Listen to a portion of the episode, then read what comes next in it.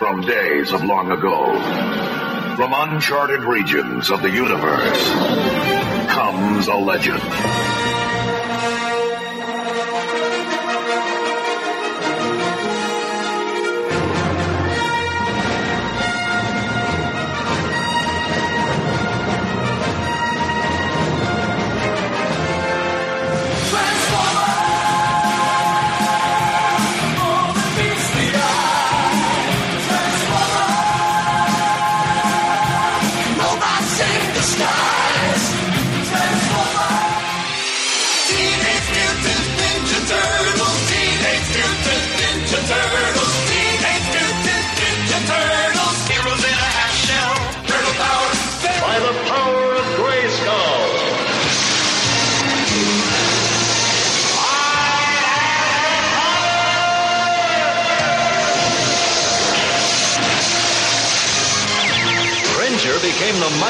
Cat, and I became He-Man, the most powerful man in the universe.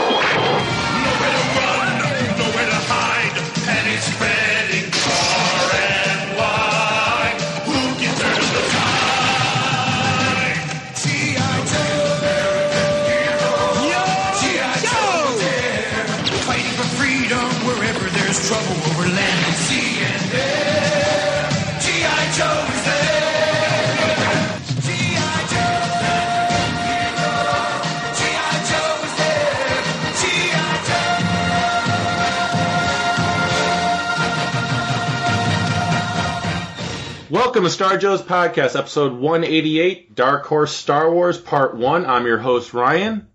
And I'm Robert. And welcome back, everyone. Yes, uh, we are recording this episode the day after the 40th anniversary of Star Wars A New Hope, or as it was known back then, Star Wars.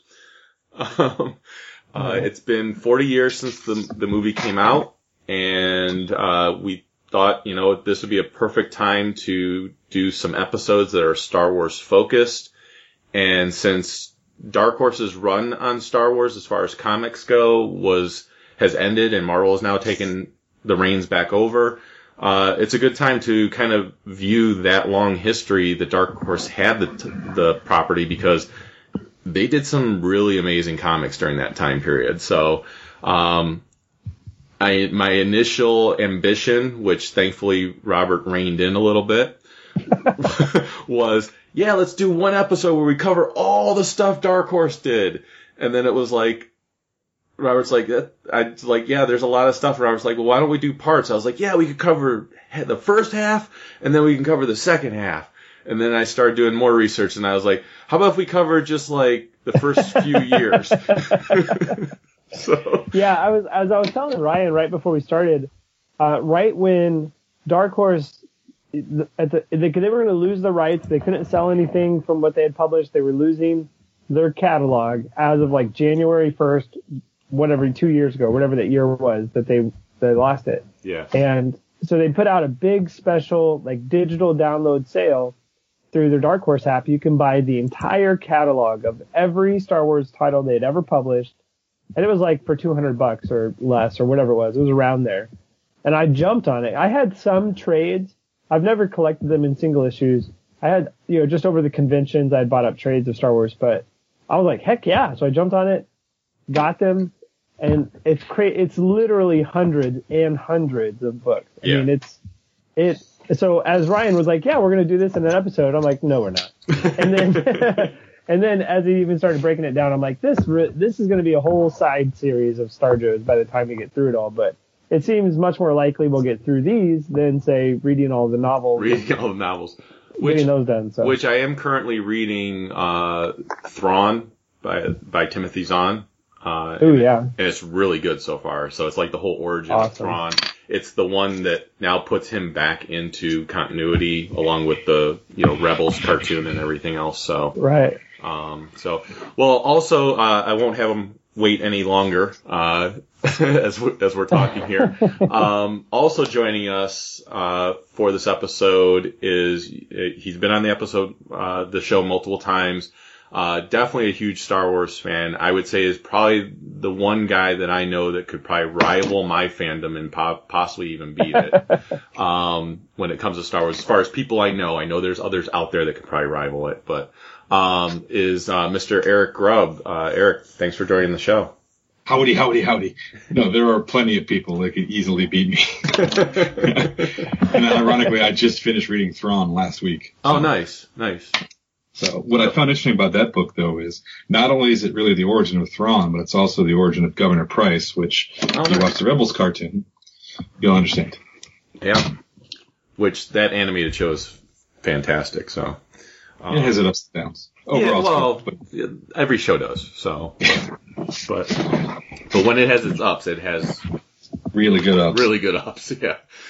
So um so Robert, first off, before we start delving into all the the Star Wars goodness, uh, what have you been up to? I know you've had some conventions and, and everything going on for you. So. Yeah, it's uh, it's been a while since I've been on, but the um, uh, yeah. So I was at uh, C2E2 up in Chicago. That convention that was really well done. It's the same people that run the New York Comic Con show, so that was a lot of fun. And also Um, Celebration. Yeah, yeah. So they, I mean, they've got the organization down.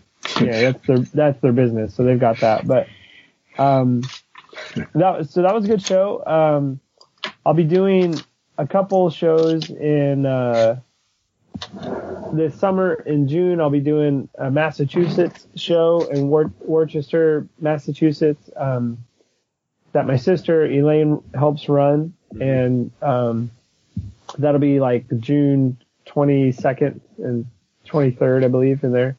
And then two weeks later, I'll be at a show in New Jersey, the new, uh, the Garden State Comic Expo, uh, that's run by Dave O'Hara. So he, um, so I'll be out there two weeks later. So we're kind of going to do a whole big East Coast fan vacation in between the two. Where Where is the Garden State show?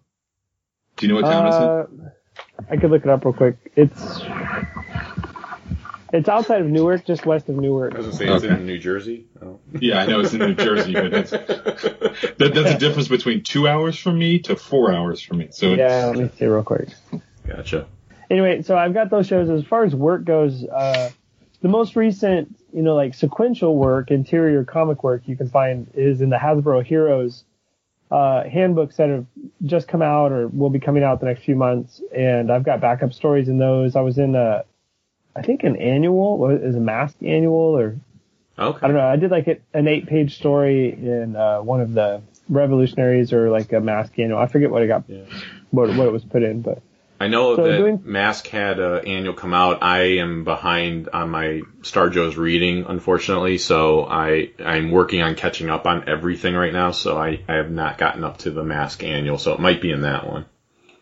Yeah, I think it is. Um, so there's like an eight page backup story that I did in there and just a series of, uh, cover, uh, cover illustrations for IDW and Zenescope and, um, It looks like I'll be doing some covers for Valiant coming up. So that's all keeping me busy. Nice. And uh, do you want to break the news to our listeners who will be at a certain convention this fall, anticipating that they would be seeing all of the Star Joe's hosts at that convention, but evidently that's not going to happen. I don't know. You want to? Okay, we'll bring that up. so I was completely anticipating and looking forward to being at um, the Baltimore Comic Con this year. Uh, as it turns out, there's a show in Edmonton, Alberta, Canada, that invited me out as a guest. Um, and uh, I agreed to it before realizing it was the exact same weekend as Baltimore. So um, when I explained the situation to my wife, I no longer had a choice between paying to go to a convention or getting paid to go to a convention. Um, I no longer had the option of going to Baltimore. so See- that's kind of how that went He's, down. he's just using his wife as a scapegoat. So I am, and she gave me permission, and I'm going to take advantage of that. I understand. So, I'm still know, gonna. I'm- I'm, I'm still gonna give you crap for it. it. all the way up until the show. Uh, well, I hope that whatever get together you guys do, we can do some kind of Skype chat or something, and then oh, and, so now uh, we have to still hook up you. the night of. What? I said, oh, so now we have to accommodate you. No, you don't have to. If you want to, we can. But if not, That means you have to get real Wi-Fi and not not crappy hotel Wi-Fi. yeah. No, don't worry. Don't worry about it. No, we'll, Anyway, we'll so see if I'll we be- can figure something out. We'll, Yeah, if we can't, that's all right. But yeah, so I'm kind of bummed about that. But that's the story. Yeah. I understand. You gotta, pay, yeah, you gotta pay the, you gotta pay the bills, man. But Yeah. yeah, screw your friends. It's all right. all right. Got nothing but love for you, man. No, I I totally get it. I I do, it, and I know that like if if situation was different, there was nothing that was going to stop you from coming to the show or anything like that. But Yeah, um, just only money. That's right. it.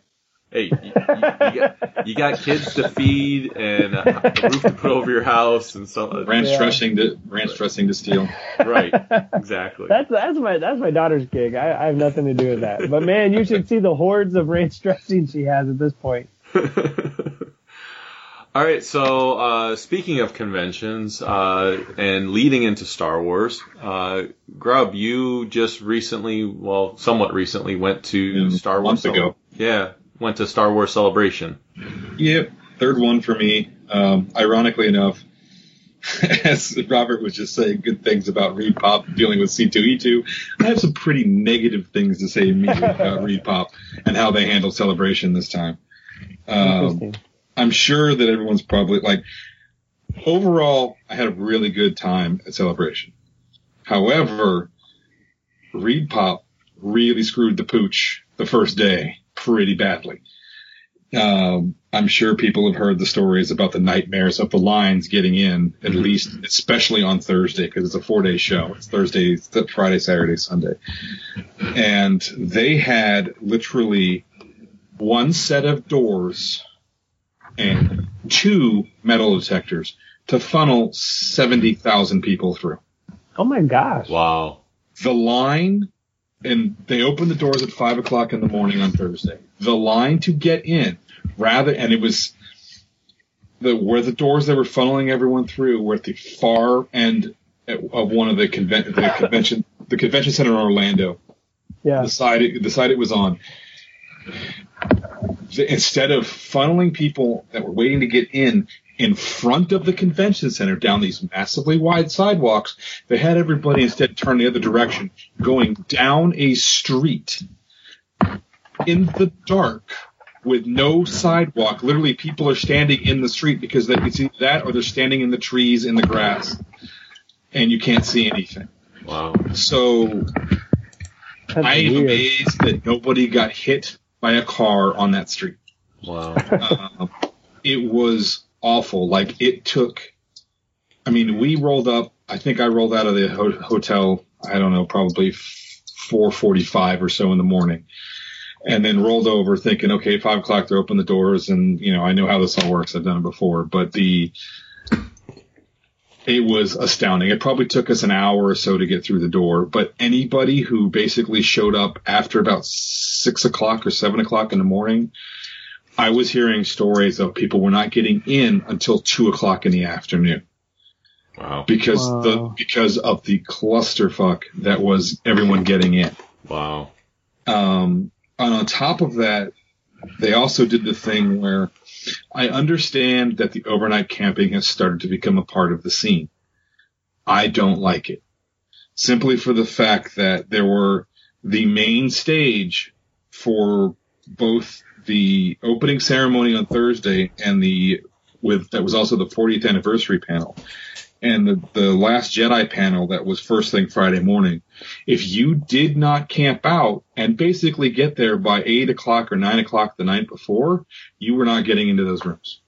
Oh, wow. Wow. I don't know, you know, in the past, I understand that, I mean, it's been, you know, Anaheim two years ago was crowded, but it wasn't like this. And Orlando in 2012, before that one, it was no problem.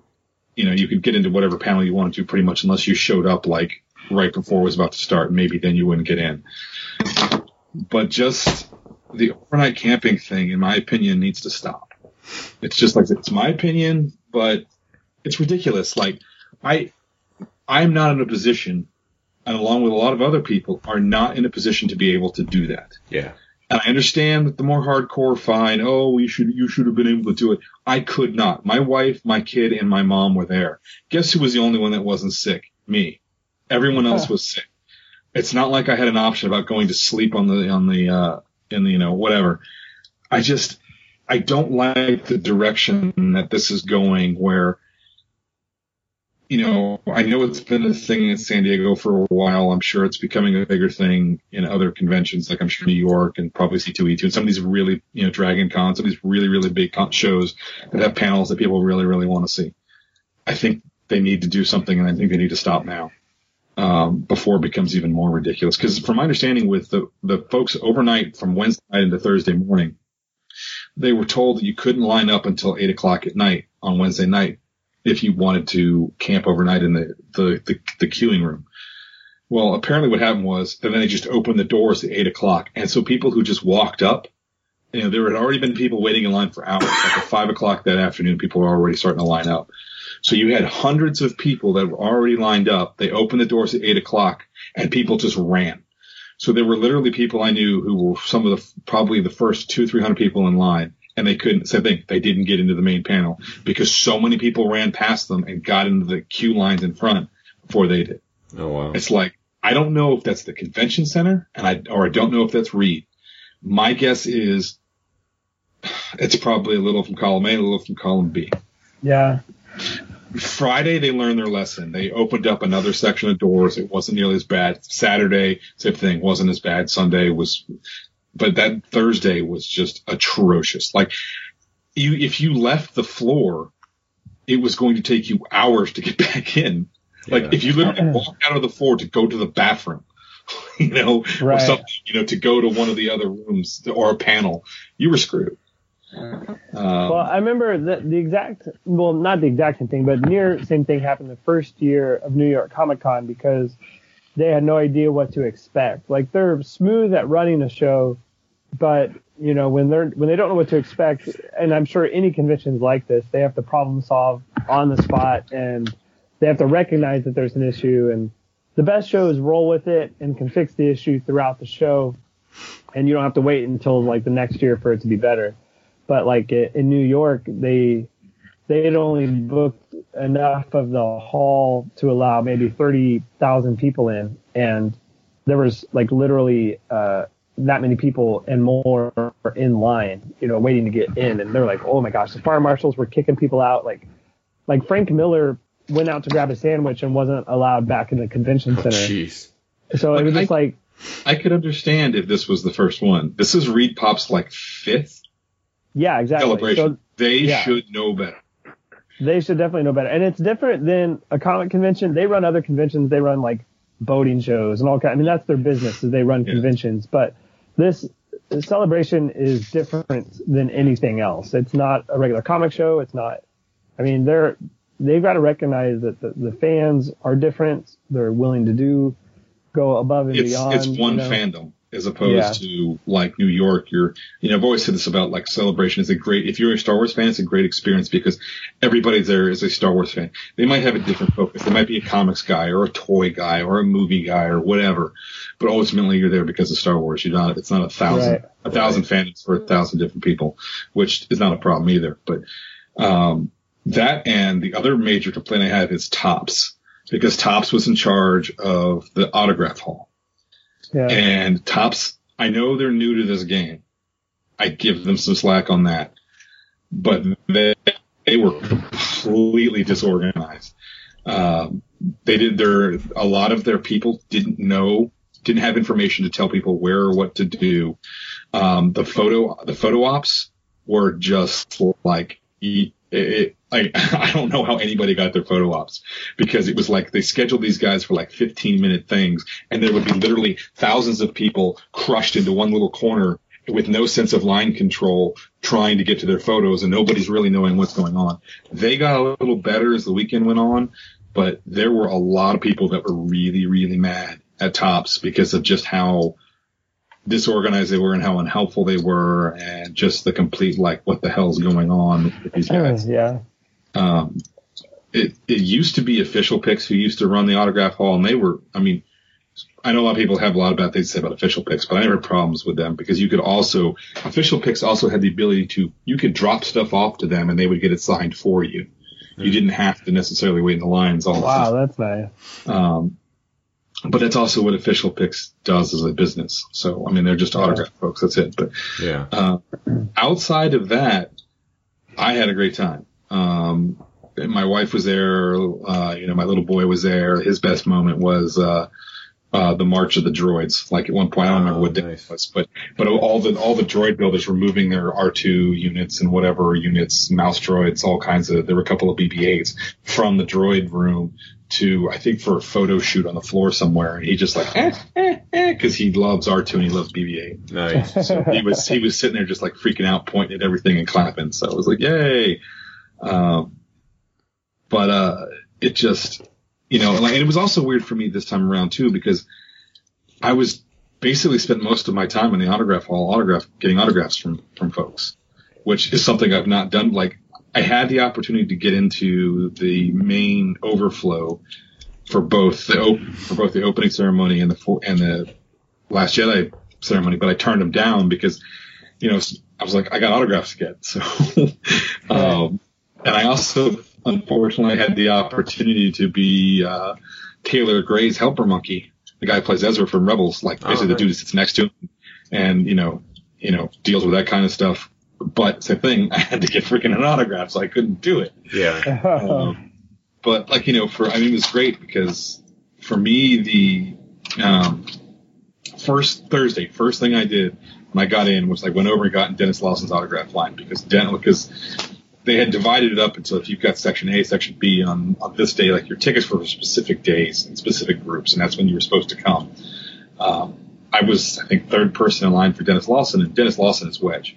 The man has never done a convention in the States, period, ever. wow. Wow. He does not do many in the UK or Europe or anywhere else either. He just doesn't. He's never really, you know, um, but the look on his face when he came out and the line that is hundreds of people waiting for him, you could just see the, oh my God, like this is amazing kind of look. Yeah. And he was super, super cool. And I'm like, I'm getting goosebumps thinking about now because Wedge being my favorite character. Yeah. Your favorite. Yeah.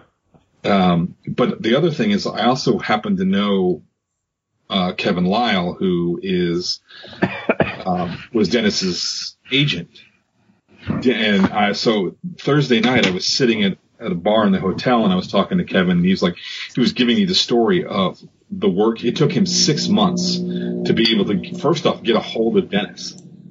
Um, of track a little bit, you know, he would get a guy's number, call him, who would have a little bit of information, call next guy, have a little more, so forth, so on. And um, it was, he said basically Denis was completely overwhelmed and shocked at just how how much people loved him and how much they wanted to meet him and all these things. He just he never knew, like he knew it existed, but he never understood. Yeah. And now apparently he wants to start doing more shows because of his his uh, Oh, that's cool. experience and celebration, and it was awesome because he's like, I mean, they're not talking like they're not they're not going to bring him in for like everything, but Sure. they're going to do, you know, I don't know. He said, he said maybe five to ten shows a year in the states is what they were looking at That's awesome. because he doesn't want to be the guy that is, you know, oh look, look, uh, you know, look here's uh, Tim Rose again at every other show. Right. You know, Yeah, he doesn't Um, want to be that, but then at the same time, he doesn't want to be so closed off that he's like that. People are like, "Oh, he never does anything," you know. So Yeah, and the funny thing is, it's also because for those who don't know, Ewan McGregor is Denis Lawson's nephew. Mhm. Uh, and also my son is named after Ewan McGregor because I love him as an actor. So, but it, it, uh, apparently Ewan wants to do shows like Celebration, but nobody, nobody's asking him to come over and do it. oh wow, like, are you freaking kidding me? Ewan McGregor, man. I was hmm. just Well, they probably just assume he's not, you know, that he wouldn't do it, that he's not interested. But Well, he's because he's had some things in the past where he, he did a couple of type shows in the past, and he didn't really have great experiences. And, and I think enough time's gone by, and I think he's really come to the realization that, you know, uh, like uh, yeah, I'm like so I'm a huge fan of Ewan's acting work. Like I love Trainspotting. I had just seen Trainspotting two, right? I mean, like like the the day before I flew down to Orlando. Um, so it's to me, it's I was just like, holy crap! You would you would get so many people that would just want his autograph because he's Ewan freaking McGregor. yeah, Yeah, Yeah. in fact, it was Obi Wan Kenobi in the prequel. Which they So, got, which they got to like- bring him back and do an Obi Wan Kenobi movie. I mean, that's Love that. I thought he was, to me, he was the best part of the prequels. absolutely, absolutely. Yeah. He- Um, him him playing Obi Wan moved Obi Wan Kenobi higher up in my favorites uh, character list. Because before that, it was like I loved Obi Wan, but it was he was still pretty low because he didn't really didn't do a lot. I mean, he just kind of started things in motion and everything else. Where then later on, you have Ewan McGregor playing him, and it and it's like it really fleshes the character out a lot more. Not, not to mention, it's like you can see like the way by the by the time Revenge of the Sith gets to where it is at the end, you can see that Ewan McGregor's version of Obi Wan is going to become Alec Guinness. oh yeah, for sure. it's it's it's great. So anyway, um, but you know, I didn't. I also didn't really like my autographs for my thing. It was Denis Lawson on Thursday. Friday, I had Riz Ahmed, the guy who played Bodhi Rook in um, uh, Rogue One, and Jimmy Vee, who was taking over the R two D two duties from uh, for Kenny Baker. Yeah. So he'll be, he was he was uncredited in episode seven and even episode eight, probably episode nine. And then Saturday I had Forest Whitaker, um, and Sunday was Alan Tudyk. So that was like my main focus for the autographs because I have a episode seven poster and a Rogue One poster that I've got signatures and stuff on. Um, the other funny thing was uh, Angus McGinnis, the guy who played the Gold Leader in the uh, in Star Wars and like at Rogue One. Um, they had they had the wrong photo up as his backdrop for Oh jeez. His name was right, but it was one of the X-wing pilots. It wasn't. It wasn't actually him. Wow. I was just like, how did they screw that one up? I mean, like I'm looking at it, and I'm like, that's the wrong photo. I mean, it's like because it's an X-wing, and the guy's like, no, no, no, that's him. I'm like, no, look at the engines in the background. Yeah. He's like, oh crap. I was like, that's not Gold Leader. Wow. So, but yeah, I mean, and I didn't beyond the autographs. I didn't really buy much. I bought some stuff at the Disney store that they had there, which is another. They had a little stuffed Ewok and a a name badge and some other things. But you know, I, I, luckily with my collecting, it's it tends to be specific, mostly to Lego and a few other things. Yeah. Um, but so many like so many vendors having s- special exclusives and this that and, and with the Legion with patch trading and swag trades and it's like oh my god I don't have time for all of this.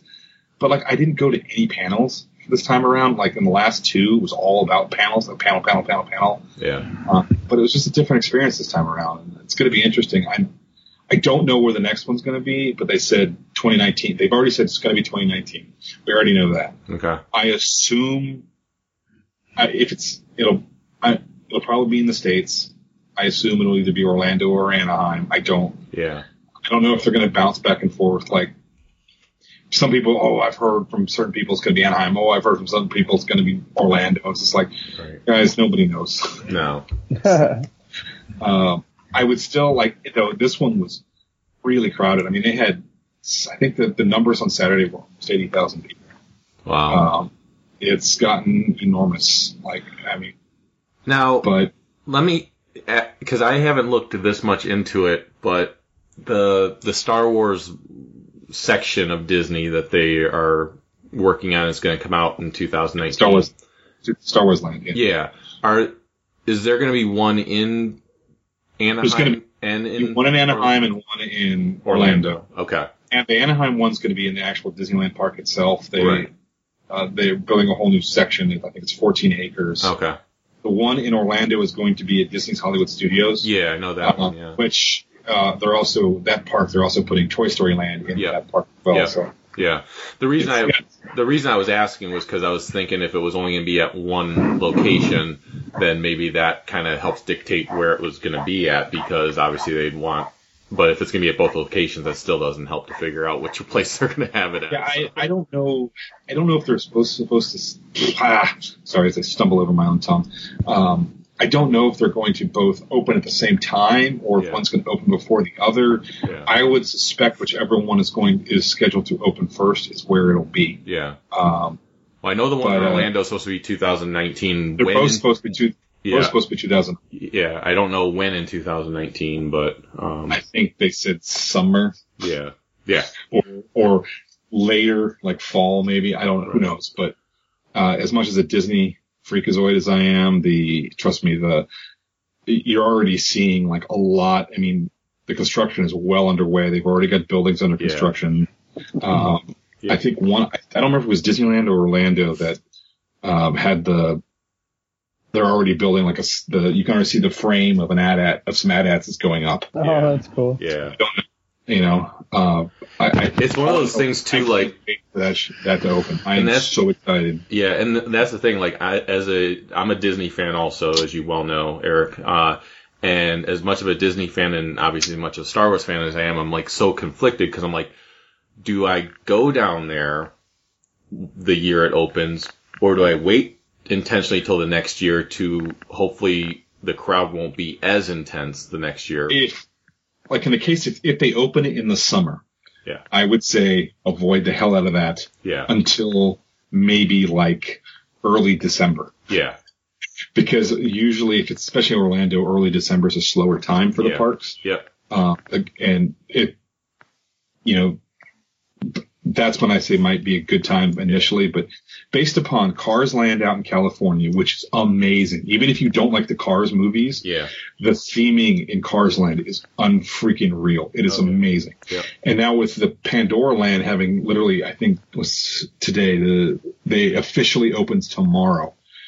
yes, Um, the detail in that is, even though I didn't really care about Avatar, the movie was pretty, but whatever. From what the videos I've already watched and the previews and stuff, because like I, you know, I pay attention pretty hardcore to what's going on in the parks. yeah, It it looks unbelievable. Yeah. And that all that's done is everyone's going, holy cow! If they can do this with Avatar, which really nobody gives a crap about, yeah. Star Wars Land is going to be insane. Yeah. Well, and the thing is too, I have my parents live down there. They're an hour from Orlando, so I have a place relatively close to the parks to to stay. Um, so it's it's really not difficult for me to get down there and have a place to stay down there. It's not going to be very costly for me. So it's not even like a matter of like, okay, do I pick the right time cost wise? Because the cost is really going to be negligible for me.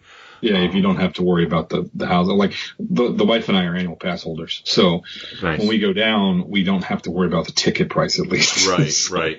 It's airfare and hotel, and Right. usually we stay on properties, so we don't have to worry about taxis or nothing. Yeah. Yeah. Still, yeah, like I've said in the past, if you're a Star Wars fan, you want to go to C- Celebration just for the experience, Yeah.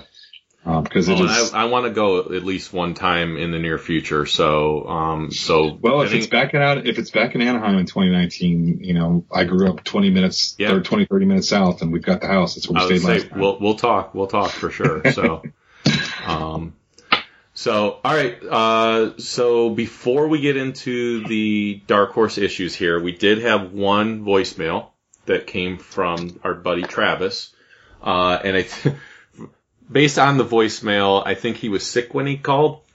so, uh, so it sounds like he had nothing better to do with his time than to think of a question for us. So, uh, go ahead and play that for you guys.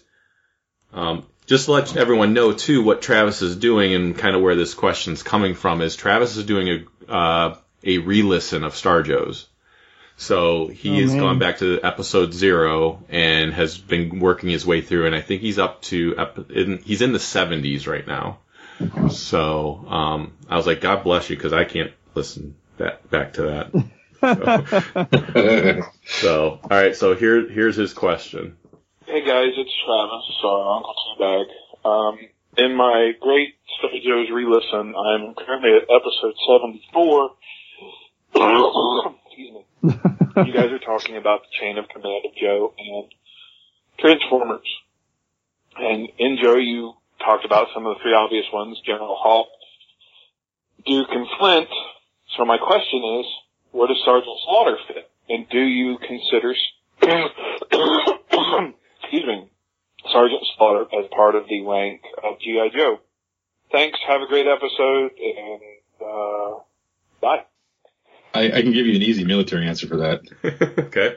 Yeah, Uh, yeah, because the, the GI Joe's command structure is always messed up. Because right. like Duke is a first sergeant, he shouldn't be the overall commander of GI Right. Joe. Yeah, exactly. And Flint is a warrant officer, technically outranks Duke. Right. but warrant officers are usually like specialists and it's a little bit different. But Sergeant Slaughter is a drill instructor. Yeah, Yeah.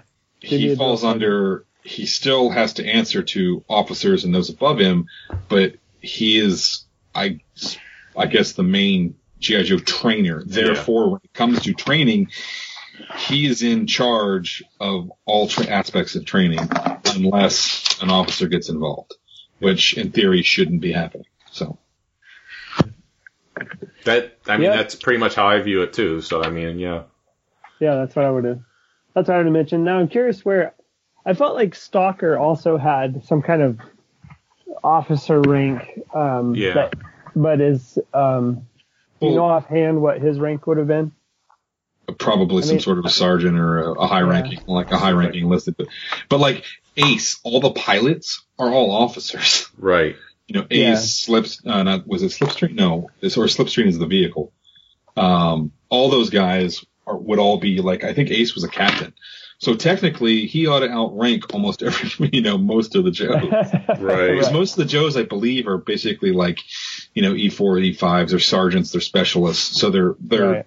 you know, they've been in the military for a little while, but they're still, you know, they'd be non-commissioned officers, but they wouldn't be, you know, they would still, the, like, the rank structure is so screwed up though, so it doesn't- Yeah, it's it's You know? because it crosses all the various armed branches of the military that they they don't exactly equate. You know, you can't take a, a captain in a in the Navy isn't the same as a captain in the Air Force, which isn't the No. same as a captain in the Army. You No, know, the, it, it's, well, no, Captain of the Air Force, Captain of the Army, Captain of the Marines, all the same thing. yeah, Captain in the Navy is the equivalent of a colonel and all the others. right? Um, but like in theory, Keel-Haul and Hawk should be the commanding officers. Right. There should be, but no, they should answer to nobody other than whatever the Joint Chiefs of Staff or however it would work. right. right. But outside of that, it clearly is like, who the hell knows? And to answer your question, uh, Robert, uh, Stalker is a sergeant major. oh, so no, that's, that's pretty high. You're not going to get much higher Yeah. listed. I was gonna say I thought Yeah. he was really high. Yeah. So Yeah, he's, he's about as high as you can go as an enlisted guy. He's his specialty is he is a ranger. So So technically he actually outranks Duke yeah, yeah, because the first sergeant is, is like one step below that. yeah. So, I'm fine with anyone that outranks Duke, so I'm alright with that.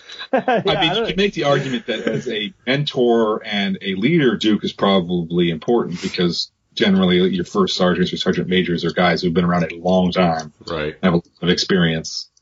So Yeah. You would probably be listening to them, but it would still be outranked by a lot of people.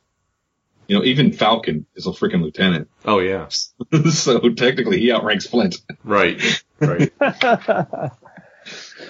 Um. but no, but nobody listens to that guy. No, so no it's one all right. listens to Falcon. Come on. It's Don Johnson. Can't listen to Don Johnson. The cheap man's Flint. That's what he is. I put a beret on. I'm just as cool. No, you're not. uh, well, Travis, thank you for calling and leaving us a voicemail. Uh, hope you feel better by now because you were. Yeah, he got really sick for a while. It Yeah. Yeah. Um, I know he's gotten some things taken care of, but, uh, but yeah, he's, he's doing better. So, um, but thanks for the voicemail. Uh, and if anyone wants to call and leave us a voicemail, ask us any question at all about anything. Uh, it doesn't even have to be Star Joe's related. It could just be anything. Um, uh, the number is 440-941-JOES, 440-941-J-O-E-S. So, um, I'll mention that early. But, uh, all right, so let's get into some uh, Dark Horse Star Wars here. Um, just to let everyone know what we're covering here, we're starting with uh, stories that started in '91, which is when Dark Horse took over, and then we're going to uh, 1995. So like the first, roughly first four years, uh, as far as titles starting in those years and everything. So. Um, but the very first thing to really talk about is Dark Empire, um, which came out in 90, 91 to 92. And this is what basically had happened with this was, uh, it was originally planned to be published by Marvel Comics. Uh, it was, uh, but eventually it found its way as a Dark Horse project because, um, I found this really funny and I, and I was telling someone about this and they said that I'm pretty sure this person probably lost their job, was uh, Tom Veitch, uh, who wrote it, wrote Dark Empire, said that uh, there was a lot of people when he was uh, trying to pitch it to Marvel and everything that they were thinking, you know, that Star Wars has run its course and uh, there's really no more comics that are going to sell for it. And he even remembers somebody uh, in the comic industry telling him, "You're crazy. Star Wars is dead."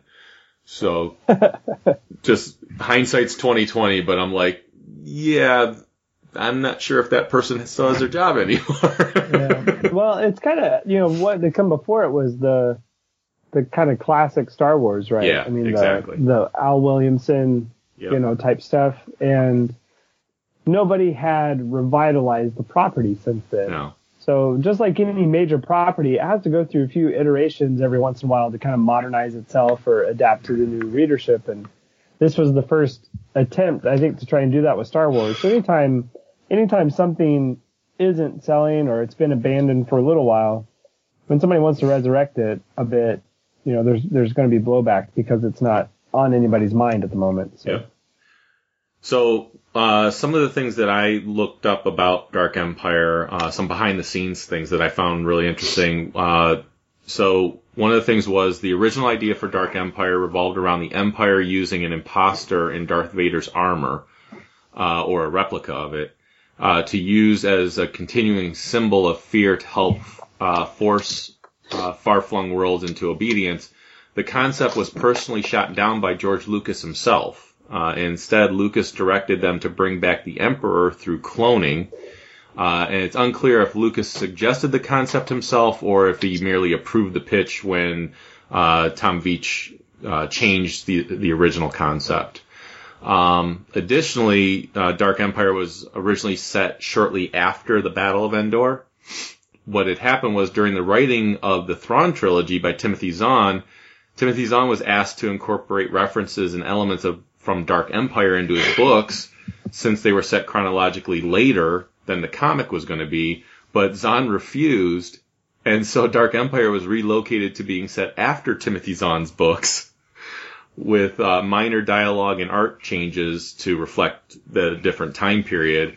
And then there was some references to Thrawn's trilogy were inserted into the text of Dark Empire's opening crawl because that's what they did was the very opening of the comic it has a crawl just like the movie would have so Right. that's how they kind of made some references just to kind of set the scene of like oh yeah there's these Thrawn books and everything else but nowhere else in the rest of Dark Empire are the is anything referenced as far as Thrawn uh, the Thrawn trilogy, and it wouldn't be until Kevin J. Anderson's Jedi Academy trilogy that the Dark Empire would first be referenced in a Star Wars novel. So originally, Dark Empire was supposed to be referenced in Timothy Zahn's books, but he said nope, not doing that. So That's probably a smart choice, to be honest. yeah, yeah, it worked out. I mean, I don't know how if it would have been better the other way, but I certainly like it the way it was done. So Yeah.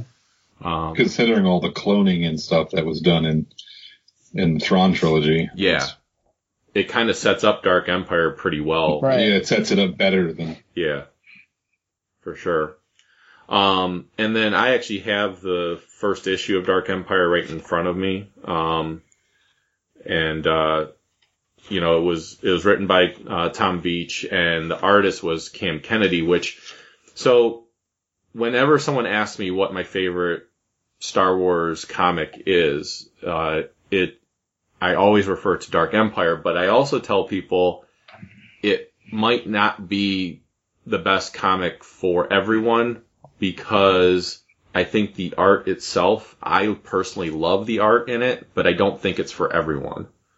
Yeah. It's very stylized, um, the coloring and everything else. Like, I could see how it would throw some people off. Well, it's it's definitely like art of its time, and it almost looks a little older. Yeah. You know, it looks almost like it's from the 70s in a way. Um, the what I would say is that it's it's incredibly like technically proficient, and I love the way that Cam Kennedy does the like any of the mech or the the ships or Yes. whatever, and it's not a lot of like flat drop shadows. Instead of it being a, a lot of blacks, like the whole book is watercolored Yeah. and that watercoloring adds a certain um and that's what kind of makes it look kind of 70s ish Yeah. uh and it also uh the color schemes are then not what you would see in typical comics. Certainly not today, and even at the time in the late '80s, early '90s, like um, it's really the color palette is what makes this feel so so different Yeah. the the style of the line art, I think, you know, like it, it is a bit stylized, but for the most part, it fits within that era as far as um, it, it's very technically proficient. The storytelling's very solid, and um, and I I tend to like it. It's, I, it's one of my favorites as well. I will say too, like in reference to the art, um, like you were talking about the the mechs and everything else, the uh, metal, you know, ships and all that type of stuff. The, there's on the, in the first issue, I have gone to this two page spreads. I don't know how many times, but Yeah. there's a two page spread just like maybe four or five pages into it, where it's like AT-AT walkers and Oh, so rebels battling each other and everything else. And every time I look at it, I see something new I didn't see before. Cause there'll be Yeah. like a trooper behind something, or there's a ATST in the background, or, uh, you see, like even, even though there's word balloons to, to show you where the Falcon is, you could totally miss seeing the Falcon. Because Yeah, it's definitely. so tiny and in this huge massive battle that's happening. Um, Yeah, it's just I'll- this this awesome like wreckage Yeah. wrecked battlefield that just looks like miserable to be to be in the middle of it, but Yeah. just awe inspiring too because everybody knows how big an AT-AT is. yeah. But then you see this like massive tank, you know, that is nearly almost equal in size. I know there's some perspective involved, but just like it's this huge, like massive weapon that you would that we've never seen in the Right. in the movies or anything, but seems to fit right in along with all the other, you know, techno- technology and all that stuff. So Yeah. super fun, man. I love this. And the cool thing is too with that perspective is then you in the first issue that's when you have Luke Skywalker coming in as a uh, basic a Jedi Master and Right. and he Yeah. just takes down an AT-AT Walker by just like waving his hand at it and you're just then you realize how powerful Luke has become at this point. Oh man, like to me, that's one of the things I loved about it too, is because we you see the growth of Luke in the original trilogy, um, but you just uh, you know you, especially in hindsight, as we know, like the strength of the Skywalkers, like and attachment to the Force. This one, when when I read through the Dark Empires, I just really loved Luke. I loved yeah. his you know struggle with the you know finding out what the force is all about uh him coming out basically on top you know what i mean like coming through that struggle but that those first shots where the AT-AT walks up to him and just blasts him Yeah. and he just takes it he just like Yeah. shrugs it off Yep. i'm like dang Yeah. like he's oh my gosh i absolutely loved it because he comes walking out and han's like luke behind you and yep. then this AT-AT walks up and just like bam, bam, and we've seen how powerful these things are, you know. And it just like hits him in the back, and he's just like, whoosh. Yeah. just could care less. I, oh man, I love it so And much. already there's like hints of him because again, probably a little bit because of the art and everything else, but also in some of the dialogue, you start seeing the signs of the dark side a little bit in him. Well, I mean, he's wearing this long black cloak. You see it in his face, in his eyes. I mean, he's not smiling. Yeah. He's not happy about anything. He's just so somber and serious, and even angry a couple pages later about Yeah. anything. So you're like, as a Jedi, he shouldn't be so mad. Like, why are you so mad? You know, but Why so serious? I know Uh, exactly. Um, well, and the other thing that they did with the, uh, I think they continue some of it in the later issues, but the first issue, at the end of the first issue, they also, like, they recognize that it's been some time since people have read anything Star Wars and that the movies might not be fresh in people's minds. Cause unless you had the VHS tapes or something like that, you really hadn't seen Star Wars since the theater. Um, yeah. you know, so they wanted to really capture, you know, what was going on. So the, the last couple pages of the first issue is kind of bringing you up to speed as to what has been happening up to this point. Yeah. Yeah. Um, so I thought that that was really cool also.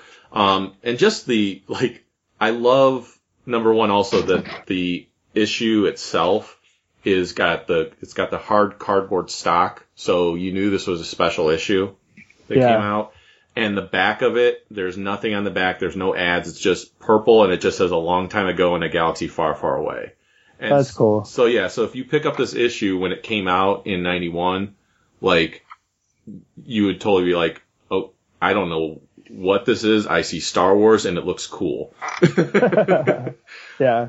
And that's actually what happened with Dark Empire was there had not been anything for Star Wars fans. Like we were all living off of like role playing games and you know older you know old books and old comics and everything else. This was the first like real continuation of the story, um, and it came from a publisher that I think Dark Horse was relatively not well known until like Star Wars really launched Dark Horse's notoriety and fame. Yeah, at the at the time, Dark Horse was, I mean, strictly a licensed property type, uh, you know, comic company, kind of like IDW was when it first started as well. Yeah. You know, they were doing like the the Batman versus Predator and the Superman versus Aliens and RoboCop versus Predator type crossover beat 'em up books, and um, then they landed Star Wars, which was huge. Yeah. And then a few years after that, like Hellboy came out, and they started to expand their kind of superhero line of X and Ghost and all this other stuff. Like it slowly became something besides licensed property, but Star Wars was its bread and butter for a long, long time. So they definitely put lots of time and effort into them. They put, you know, really good creative uh, teams, and um, you know that was their flagship title for years. Yeah. And uh, just let to mention also, um, uh, when it comes to Dark Empire, uh, the characters and events mentioned in the holocron that was used in Dark Empire would later be uh, be the basis for Tales of the Jedi, which we're, we'll get into in a little bit. Yay! We're we're not getting there yet. We're not going there I know. yet. Um, no, don't worry. We're gonna get your input on Dark Empire. Uh, but Oh, I, I also, don't have much, so we're good. but also um, in uh, Vision of the Future. So remember, Timothy Zahn did not want to involve any references to Dark Empire at all. But when he did Vision of the Future, uh, uh, Vision of the Future book that he did, uh, there was a conversation that refers to events in Dark Empire with Luke mentioning the resurrected Emperor and Mara Jade retorting by saying, uh, whatever, personally, I'm not convinced it was actually him. So even then, Timothy Zahn was kind of like, yeah, that Dark Empire thing, yeah, whatever. That wasn't the real emp- emperor. so, so, um, so I found that Yeah. kind of interesting too, but Well, it's kind of it fits either way because, um, you know, obviously we're going to kind of anything we're talking about here we're going to spoil. So if, if Yeah. this is something that you want to read on your own, you should read it before we get into major plot points. And not that we're going to break down every single one of these, yeah. but But, this was a big the- one.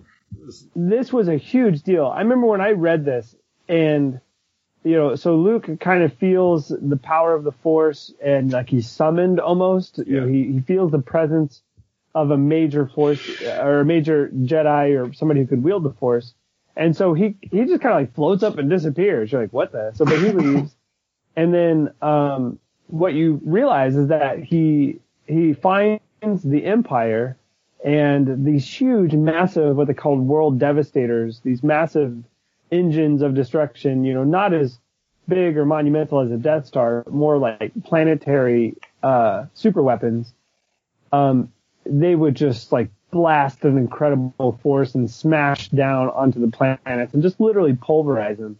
Uh, these huge, you know, monolithic, you know, uh, technological super weapons. So he sees these, he goes to like the command ship and he's kind of summoned in, in there and brought in and, uh, you know, you hear, or you read the emperor's words basically saying, excellent, you've come to me of your own free will. And he's like, you, Yeah. He's like, I, I knew it, but I saw you die. And they have this conversation where he was just like, oh, that was just another clone of myself. Like it's the power of the dark side, basically. yeah. And, uh, and then he's just like, and just starts talking to Luke like he's his new apprentice. Like he just assumes, hey, you've come to me on your own free will. You're here. Let me show you the ways of the, the dark side. You know, you're going to take up your father's, uh, destiny. And then there's like two or three pages of Luke trying to decide what he wants to do. And then he kneels down and he says, yes, my father's destiny is my own. And I was like, what? like when I read that, I was like so like confused and pissed off and like, I was like what is what is happening to my childhood? Like I had, I was like I could not believe it. I was rocked when that happened, Yeah. and uh, and I was like, what's what's going on? Because he was already dressed in black, and you saw how angry he was. You saw how powerful he was, and then for him to kneel in front of the emperor, especially after the whole scene in Return of the Jedi, where he he comes through that trial and he's still pure, and you're like, yes, you know what I mean? You're rooting for him, and here you're like, what? What was all that? Was Yep. it a waste? You know what I mean? Like, oh my god, I was so confused as I read this, and um, I was but excited, you know. So that Yeah. hooked me for the whole rest of that series, and then, um, I mean, there are other major plot points throughout, but uh, you know, you you have Boba Fett appears to, you know, has been following Han and catches him again. And, and he, again, he was like, what? You were dead. You know, it's just like so many, uh, people popping back. And so, um, that's a really good sequence and a lot of fun.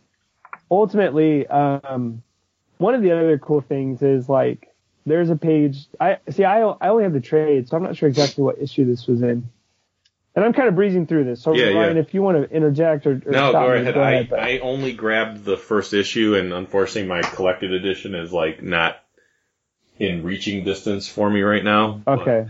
It's one of the. Yeah, I will say I- it's it is one of those uh, series that uh, they did a, a nice large hardcover edition of. I didn't Oh yeah. I didn't collect trades and hardcovers back when they did it, so I didn't know about it. And Right. now trying to find it, if you can find it, it's like multiple hundreds of dollars. Um, this is something that Marvel has not reprinted yet, so I'm kind of hoping maybe they're going to do a nice hardcover Yeah. collection I, of it I or something. completely imagine it. I, I can't imagine Marvel not doing the money grab and, and doing a, a long series of nice hardcover omnibus editions Yeah. of this stuff. Yeah.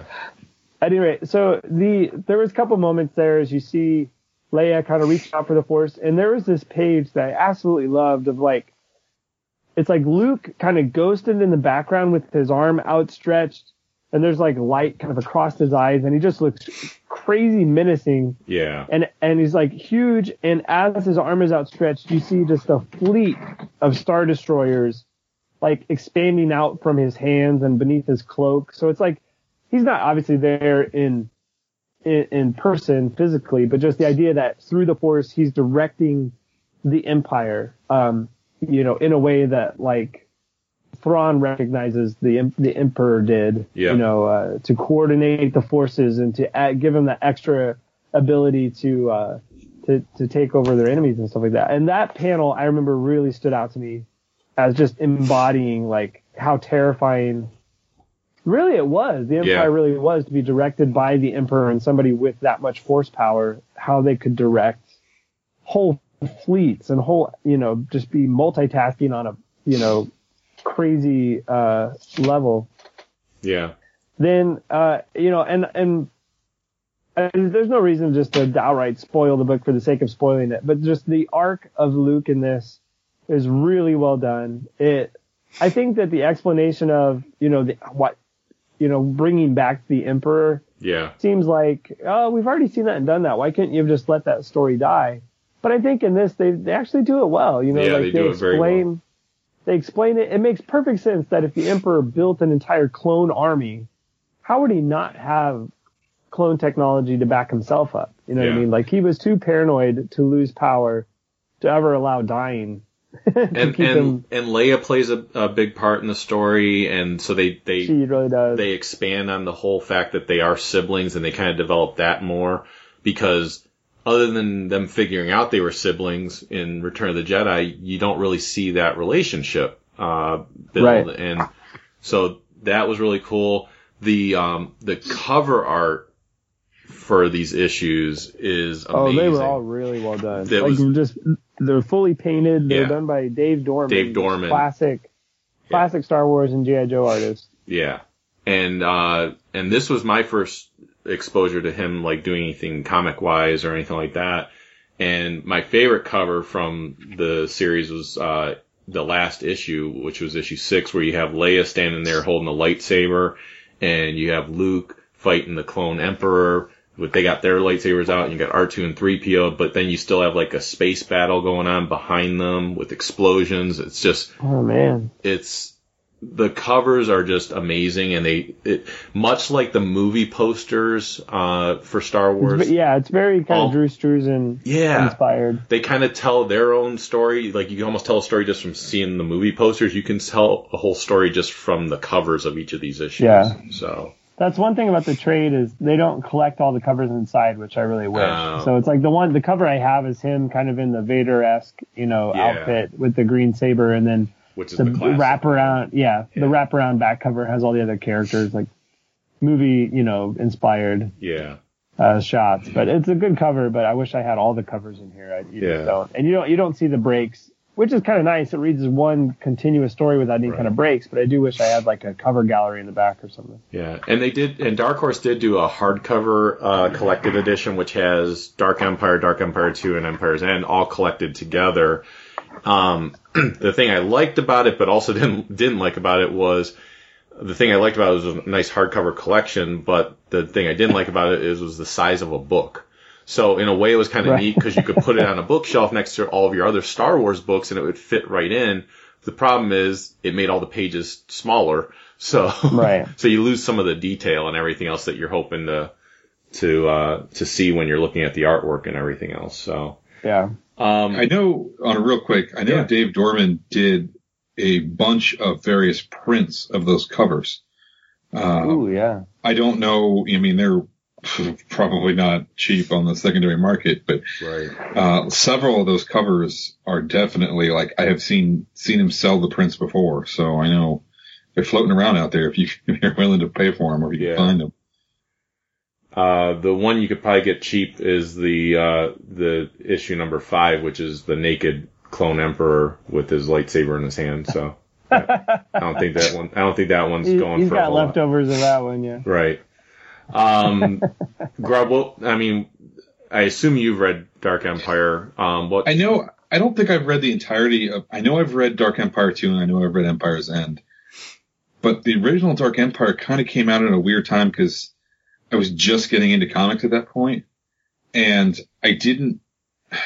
I don't think I realized it existed until it was almost over. Okay. So I, you know, I- I know I've read some of it. I just, I don't, I don't remember how much of it. Like I know the, the main story beats and, and a lot of, you know, the things that went on just because over time I've just learned them. And it, it's one of those things where like I would like to go back and revisit it.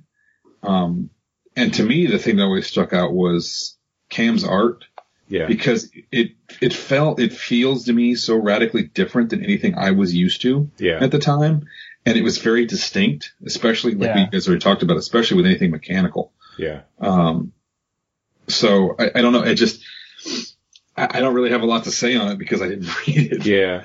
Well, and So- that, before we get too far into the, the comics and everything else, that kind of brings up a good um, question j- that we can touch on real briefly. Like, do you guys remember what your first Dark Horse Star Wars comic was that you read?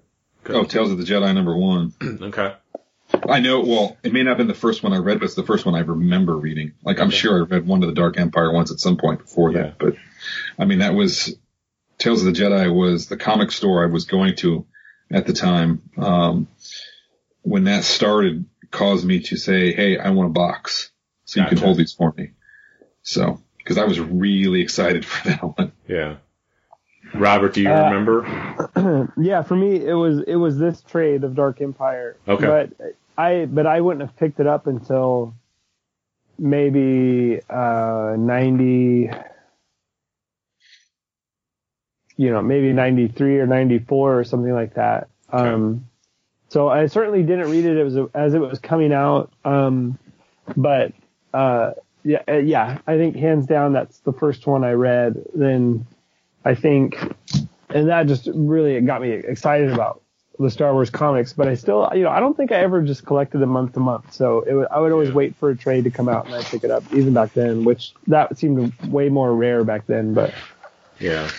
I would say for me, it was, um, it was kind of similar to you, Robert. I, cause I started off not, well, the first thing I even found out that there was a, an expanded universe for Star Wars was with the Timothy Zahn book. Um, Yeah. and I, so I was reading, I read those and I didn't even know they were doing comics because I wasn't really heavy into comics at that time. I was just kind of dabbling in comics a little bit. Yeah. Um, and it, I got heavy into comics in the mid '90s. So for me, the first Dark Horse comic that I read was a trade of Dark Empire and Dark Empire 2. Cause I actually saw Da- Dark Empire 2, grabbed it, but I knew it was number two, so then I had to go search for number one. and I was like, I'm not reading two, I don't know what happened. Um, and I didn't fully understand trades at that time either. So I was just thinking this was another, this was just a collect, I didn't know it was a collection of issues. I just thought it was a story, you know? Yeah. Uh, so I thought it was like a, what, you know, what would be an OGN today. So, uh, or original graphic novel for those that don't know. Um, I was about to have to ask. yeah. So, so I just thought it was a, s- you know, a story that was written and put, I didn't know it was actual issues. Um, and then I got, uh, the actual first issues that I bought were probably the, um, the Bo- some of the Boba Fett one shots that came out. Oh yeah. So those, and that also had Cam Kennedy artwork in it. So, uh, at least there was some consistency there for me. I was just like, oh, this guy draws everything Star Wars. Yeah. um, so yeah, the first issue for me was, uh, I was trying to look was probably the Boba Fett, uh, uh, Barracuda, which we're going to talk about a little later. Um, that was the first actual issue I bought, but the first Star Wars Dark Horse thing I read was, uh, Dark Empire and Dark Empire 2. So, um, which is probably, it probably plays into why it's my favorite, is because it's one of those things, the first Yeah. thing you're exposed to becomes one of your favorites, so. All right. Um, when it comes when it comes to Dark Empire 2, we can gloss over it. Like I'm not going to get into the story of it, but Yeah. because it feels like a, a solid continuation from the first one. It just picks right up and keeps going. yeah. Um, there is a nice cover gallery in the back of the second trade, the one I have apparently. Yeah. Oh, I think I know. Okay, wait, no, wait. I think I've got the cover of the one you were talking about now. Okay. So with Leia and the Yes. fight in the b- the bottom. Yeah, okay. Yeah. Um, so I just kind of, um, yeah. So I mean, the story continues. To me, the second one isn't as strong because Yeah. uh, the the revelations aren't as like mind blowing. You know, um, because it is kind of more of the same. The story just continues on, but um, but it's still, but it it creates for a solid like two huge trades of of awesome story. I don't think I've ever read the third installment. So if you want to talk about what that was about, I don't even know. Yeah, so Empire's End was just it was it's also sometimes known as Dark Empire 3. Um it was only two issues. So Okay, yeah. I think and I actually bought it as the two issues. Um and later on they traded it and I was like, "Really you traded two issues?" Uh but um but yeah, that came out in 1995. Now with Dark Empire 2, that came out in 90, between 94 and 95. Um, one thing that, a couple things I found interesting with that was number one, in these kind of the publisher's summary, they mention the New Republic. However, in the actual story, the New Republic is not even mentioned as an existing, uh, thing. They're still referred to as the Rebel Alliance. Uh, so I thought that was, uh, interesting.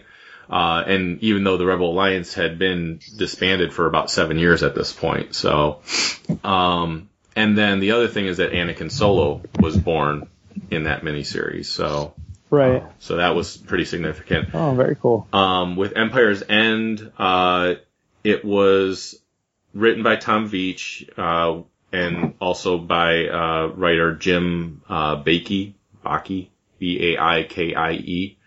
Um, and it's just meant to kind of wrap everything up, which is why it was really just two issues. Um, I do love the first, the cover to the first issue for Empire's End. Um, it's just, again, you got the Dave Dorman art and everything else. Um, it's the, uh, the summary from the publisher was Emperor Palpatine has a new weapon, one that, uh, can annihilate a planet, but he's not targeting a planet. He's targeting the future of the Jedi, Leia's children. and it looks uh, it looks like a hopeless situation for Luke Skywalker, who has a critical task of protecting the children. But it's not the first time Luke has found hope where none existed. The finale to Dark Empire trilogy is collected here. So, um, it was. I actually liked Empire's End, uh, but I think it's because it was so concise. You know, it's two issues to just Yeah. kind of wrap things up. So you had your first issue that left you with a cliffhanger moment, and then you it wrapped it up in the second issue. Um, but it definitely felt like by the time you read Empire's End, you definitely felt like okay, I need something else besides this Dark Empire stuff.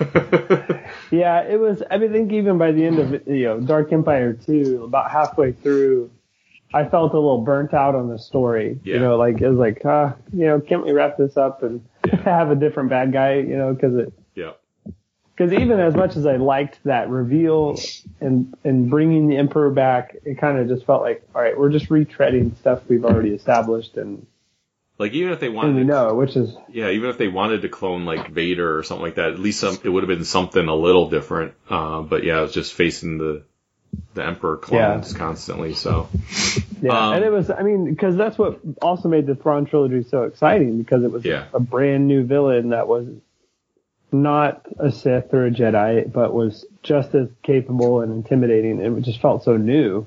yeah, I, I mean, that's what was so awesome about it. So while, while this had like a great shock factor in the first trade, I felt like throughout I was more impressed with the Thrawn stuff because it was developing new right, expanded universe ideas instead Yeah. of just constantly going back to the well of the the trilogy. the So, same characters and everything. Yeah, Yeah, yeah, And that's honestly, that's one of the things I really like with the Force Awakens movie is, yeah, you have the old characters uh, to help make that bridge, but you are bridging to these new characters now, and and I like the new characters just as much as I like the original characters. Uh, for me personally, so.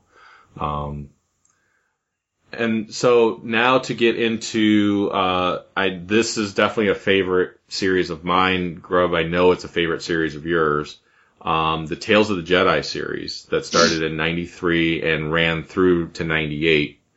Um, chronologically, I know this is not how they were published, the order they were published in, but chronologically, it involves Golden Age of the Sith, Fall of the Sith Empire, uh, Ulic Qel-Droma and the Beasts of Onderon, the Saga of no- Nomi Sunrider, the Freedon Nadd Uprising, Dark Lords of the Sith, the Sith War, and then Redemption. Um, so you could read them in, the nice thing with this was you could read them in the order they were released, and you could read them in the order of, of chron- uh, chronology and enjoy them either way.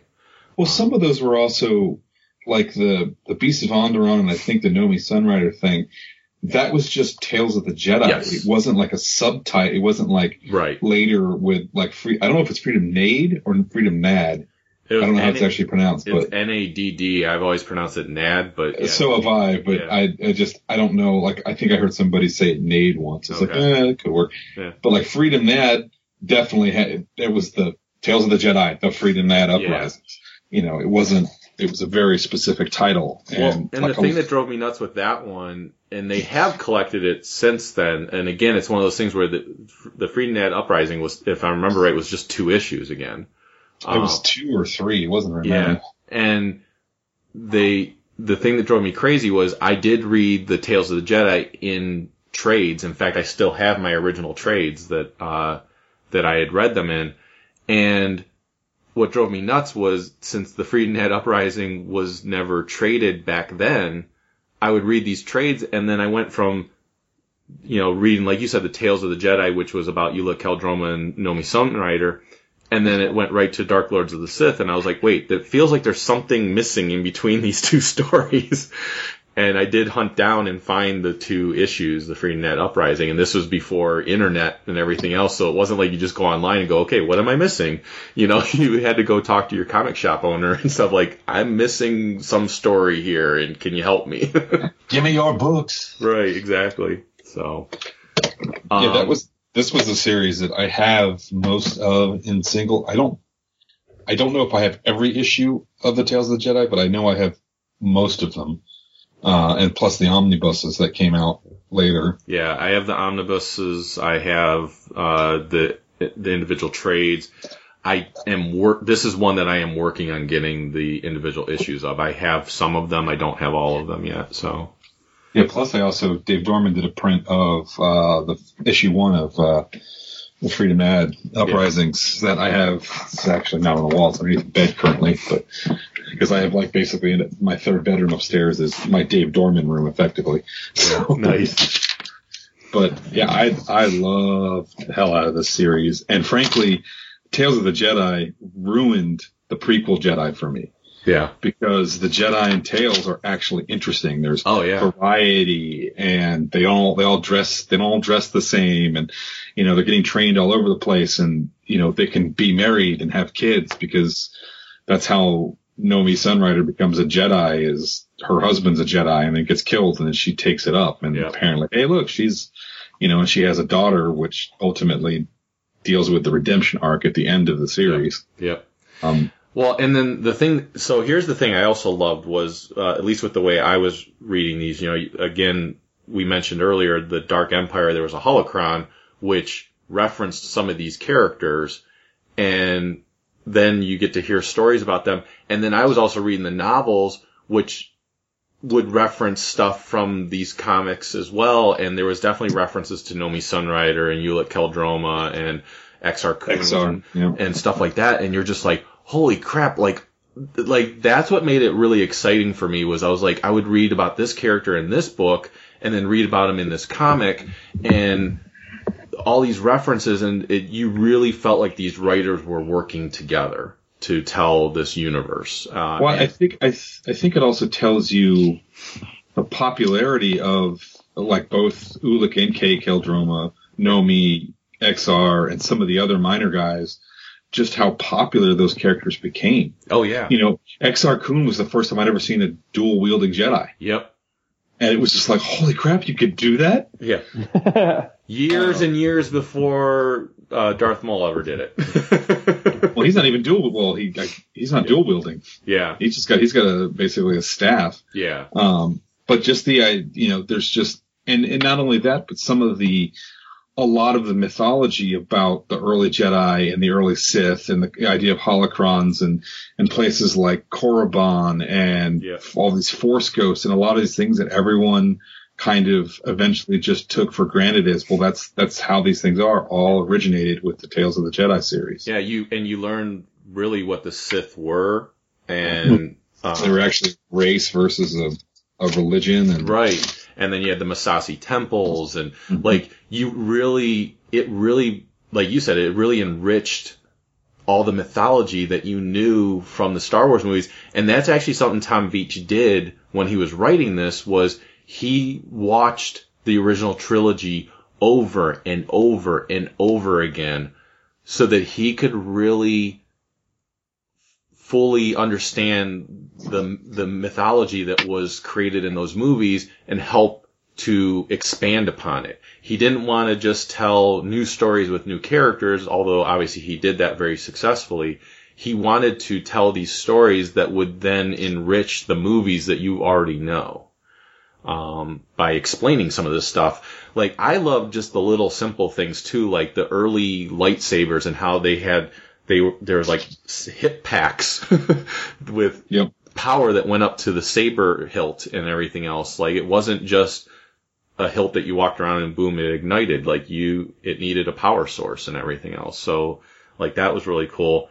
Um, one of the things I found out, which I found this really interesting was that Tom Veitch had, as early as 1988 had envisioned a comic series which revolved around ancient Jedi and their stories. So he was marinating on this idea for a long time uh, before he finally got to write it. So you figure he was thinking about this in '88, and he did not finally get to write it probably till like '92, because you figure like it came out in '93, so he's probably writing it in '92, '93. Um, so I'd be curious to hear like an interview or a, you know, like just a behind the scenes finding out like how that all came about because Yeah. the comic industry at that time is so different than it is now. yeah, And You- somebody was Tom Veitch like associated with the property besides writing comics before he wrote the comics, or was he like a a notable comic writer at the time? Like how you know, him coming up with the idea four years previous, Yeah. And then turns out he becomes the main man writing for Dark Horse Comics. Like, Right. how do you get from point A to point B? I'd be curious to find out about that. Yeah, it would be interesting. I don't know. Um, one of the things I found really interesting too was he, um, after the success of uh, Dark Empire, because again they weren't sure, if, you know, they they're like, hey, let's try this Star Wars title. Um, they weren't sure though it was going to be successful, and then obviously it it was a huge success. Um, and so they were like, okay, we got to do something else. So, but Lucasfilm actually approached Tom Veitch to see if he would uh, do an Indiana Jones comic after the success of Dark Empire. And Oh, cool. yeah, and instead Veitch uh, pitched the idea of a comic series revolving around the Jedi in their full glory, and he wanted to originally call it the Jedi Chronicles. Uh, but um, this time he was able to communicate directly to George Lucas about that idea, and Lucas loved the idea, according to what Veitch said. And uh, he gave Veitch free reign to write and explore the Star Wars universe 4,000 years before A New Hope. Lucas's one condition was uh, that Veitch had to get final approval from him on the comic storyline, and Lucas also told him that uh, he had to change the name from Je- Jedi Chronicles because it was too close to the Young Indiana Jones Chronicles. So, Oh, yeah. so that's why he changed the name to Tales of the Jedi. Um, but I thought that was really interesting that he was offered to like kind of reinvigorate probably in the Indiana Jones property. And he's like, no, I want to stick with Star Wars, but here's what I want to do. and then Yeah. he got to work directly with George Lucas because of that. So, Wow, that's pretty cool. yeah. So Veitch is Veitch is still alive, and Yeah. apparently he did an interview with a Spanish paper last year. Um, but that's the only thing I can find. Like I just googled him, and it's like, you know, maybe that'd be one hell of a way if you could figure out how to get a hold of him yeah. and talk to him. Yeah, that would be sweet. He, um, uh, the other thing I found interesting that he did was he studied the West End Games role playing books. Yeah, oh, I actually have somewhere the they did a, a source book for the Tales of the Jedi. Oh Jedi, yeah, yeah. which I haven't. I don't know if it's here, if it's in California, but, But it's he- around somewhere. But yeah, he he studied the original uh, role playing books bec- uh, for the game because he uh, wanted to make sure that what he was creating would kind of fit in with the other expanded universe type things that had been out there already. Which obviously there wasn't a whole lot at that time, but Yeah. um, uh, so yeah, so I thought that was really cool, and um, eventually, uh, following the release of the initial run of Tales of the Jedi, Veitch was introduced to Kevin J. Anderson, and that's when the, there was a partnership between the two of them because uh, Kevin J. Anderson was writing his Jedi Academy trilogy at the time, which I personally love. I know there's some haters out there for that trilogy. I that's one of my favorite uh, Star Wars.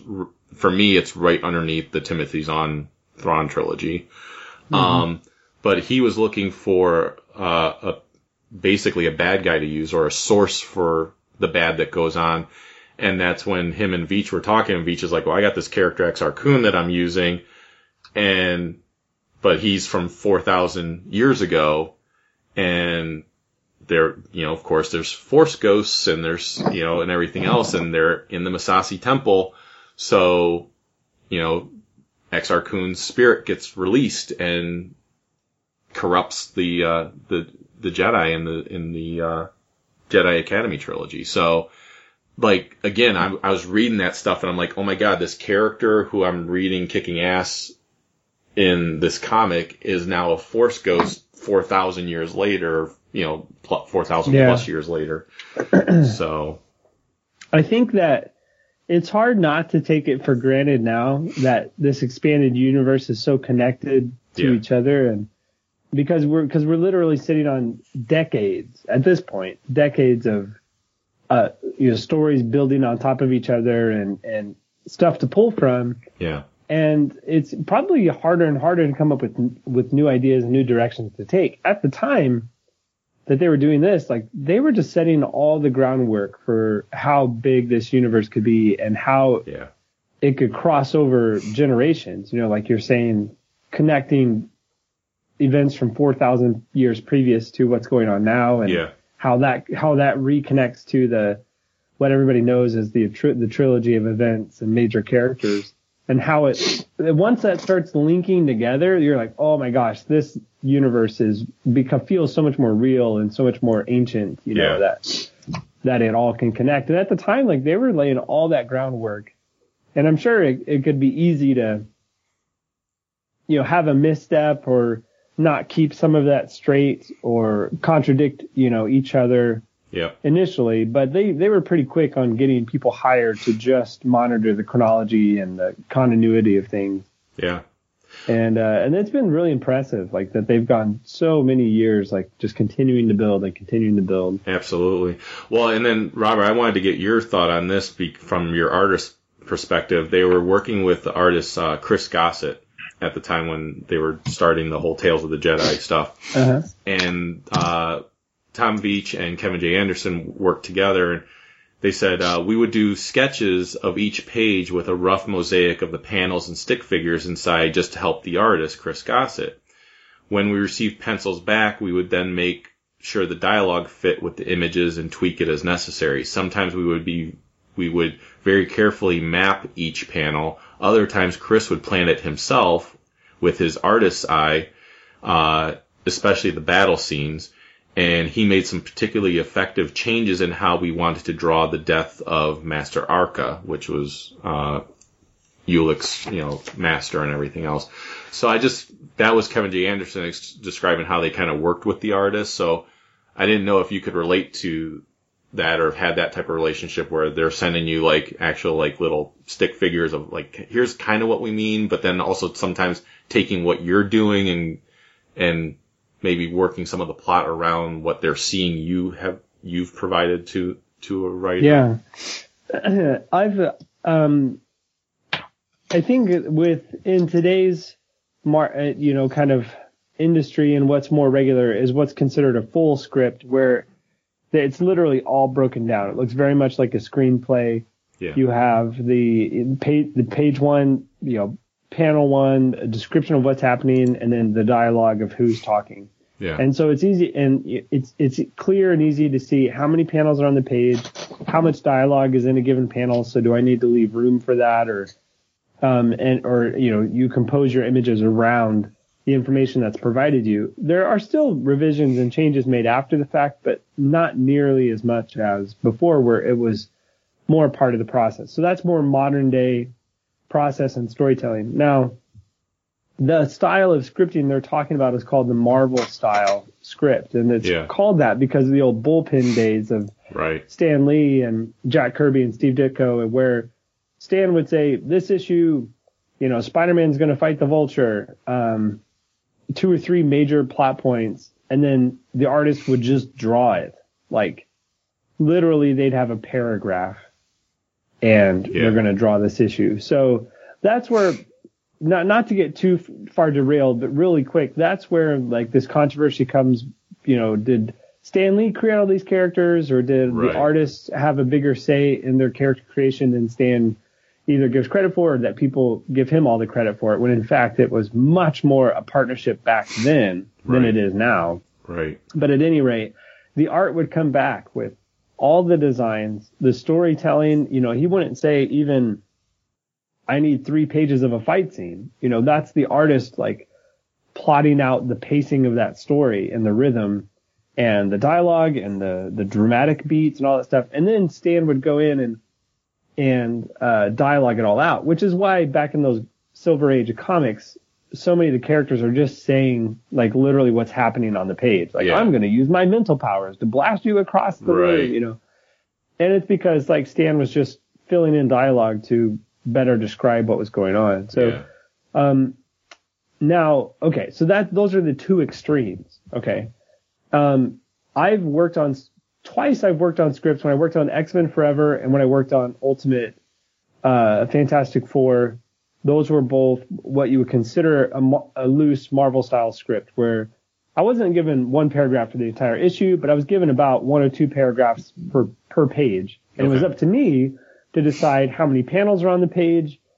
You know, there wasn't even specific dialogue, so that made it much more difficult for me to decide the character acting, you know, facial expressions and and uh, you know, so that's what I was like making acting choices for my characters. Are they going to play this like defiant, or are they going to play it sympathetic, or are they going to play it, um, you know, uh, like you know, is it tragic? You know, that kind of thing. I could, I got a vibe of the general idea of the page, but it was really up to me to make a lot of those decisions. So, um, uh, and the other thing is Larry Hama works strictly that way. Yeah. So everything that Shannon Gallant does on Real American Hero and has for the last, you know, hundred issues or however long he's been on it, it, um, he's, I mean, he's doing that month to month where he gets a, a brief description of what's happening. He breaks down all that storytelling Yeah. and then Larry will come in. Now Larry gives you lots of reference material and lots of information as far as like this is the specific kind of gun or weapon or uh you know battle um you know positioning or something you know whatever uh you know, and you follow that but for the most Right. part the storytelling beats are your own so yeah that still happens today in modern comics and certainly there was that kind of transition and this being mid 90s would have been fit right into that transition where people were trying different methods of storytelling. So um, I've never had anything like plotted out where it was visually plotted for me. Okay. Um, but I've had like I I wor- was working on the script that Larry wrote where he wanted a character holding a sword a very specific way and there was a movement with the sword he wanted done. And he sent me pictures of himself doing it. And he said if I can do it you better be able to draw it. I was like okay, Okay. sir I'll get right on that. And so um you know like I there or when I was working with Chuck he would sketch out and um you know the general layout of this prison gulag where the characters were imprisoned. And so based on that little noodle sketch like I went in and detailed it out. But you know so there are times like in a script you get some visual aids which is very nice. I've never Yeah. had a full script like stick figured out. But um there are times where I've had more of a say in the character acting than others. And that's way more time consuming. It's way more challenging but in a creative way so Sure. it's not a bad thing but it you definitely feel like it's more of a partnership that way Gotcha. Okay. Cool. Yeah. I, I, like I said, I, I read that quote from Kevin J. Anderson. I was like, this would be a real good thing to bring up to Robert because I, I wanted to hear your perspective on like, uh, some things that you've faced with, you know, different partnerships and, and everything else. So, um, but yeah, with, uh, Tales of the Jedi, you know, you had, uh, all these new characters being introduced, uh, you, uh, which I loved, you know, Ulic Qel-Droma, I loved the Exar Kun, loved Nomi Sun, Sunrider, loved all the stories that were being told. I, you know, um, and then I, I found it interesting, like kind of reading, you know, and I'm, and obviously this happens is, you know, the creators, when they were doing this story, they decided to, uh, jump back even further and tell the, and that's when they told the golden age of the uh, Sith stories and everything else because they wanted to take a break from the characters that they were writing Yeah. about so they didn't f- become stale to them and they didn't lose interest in them.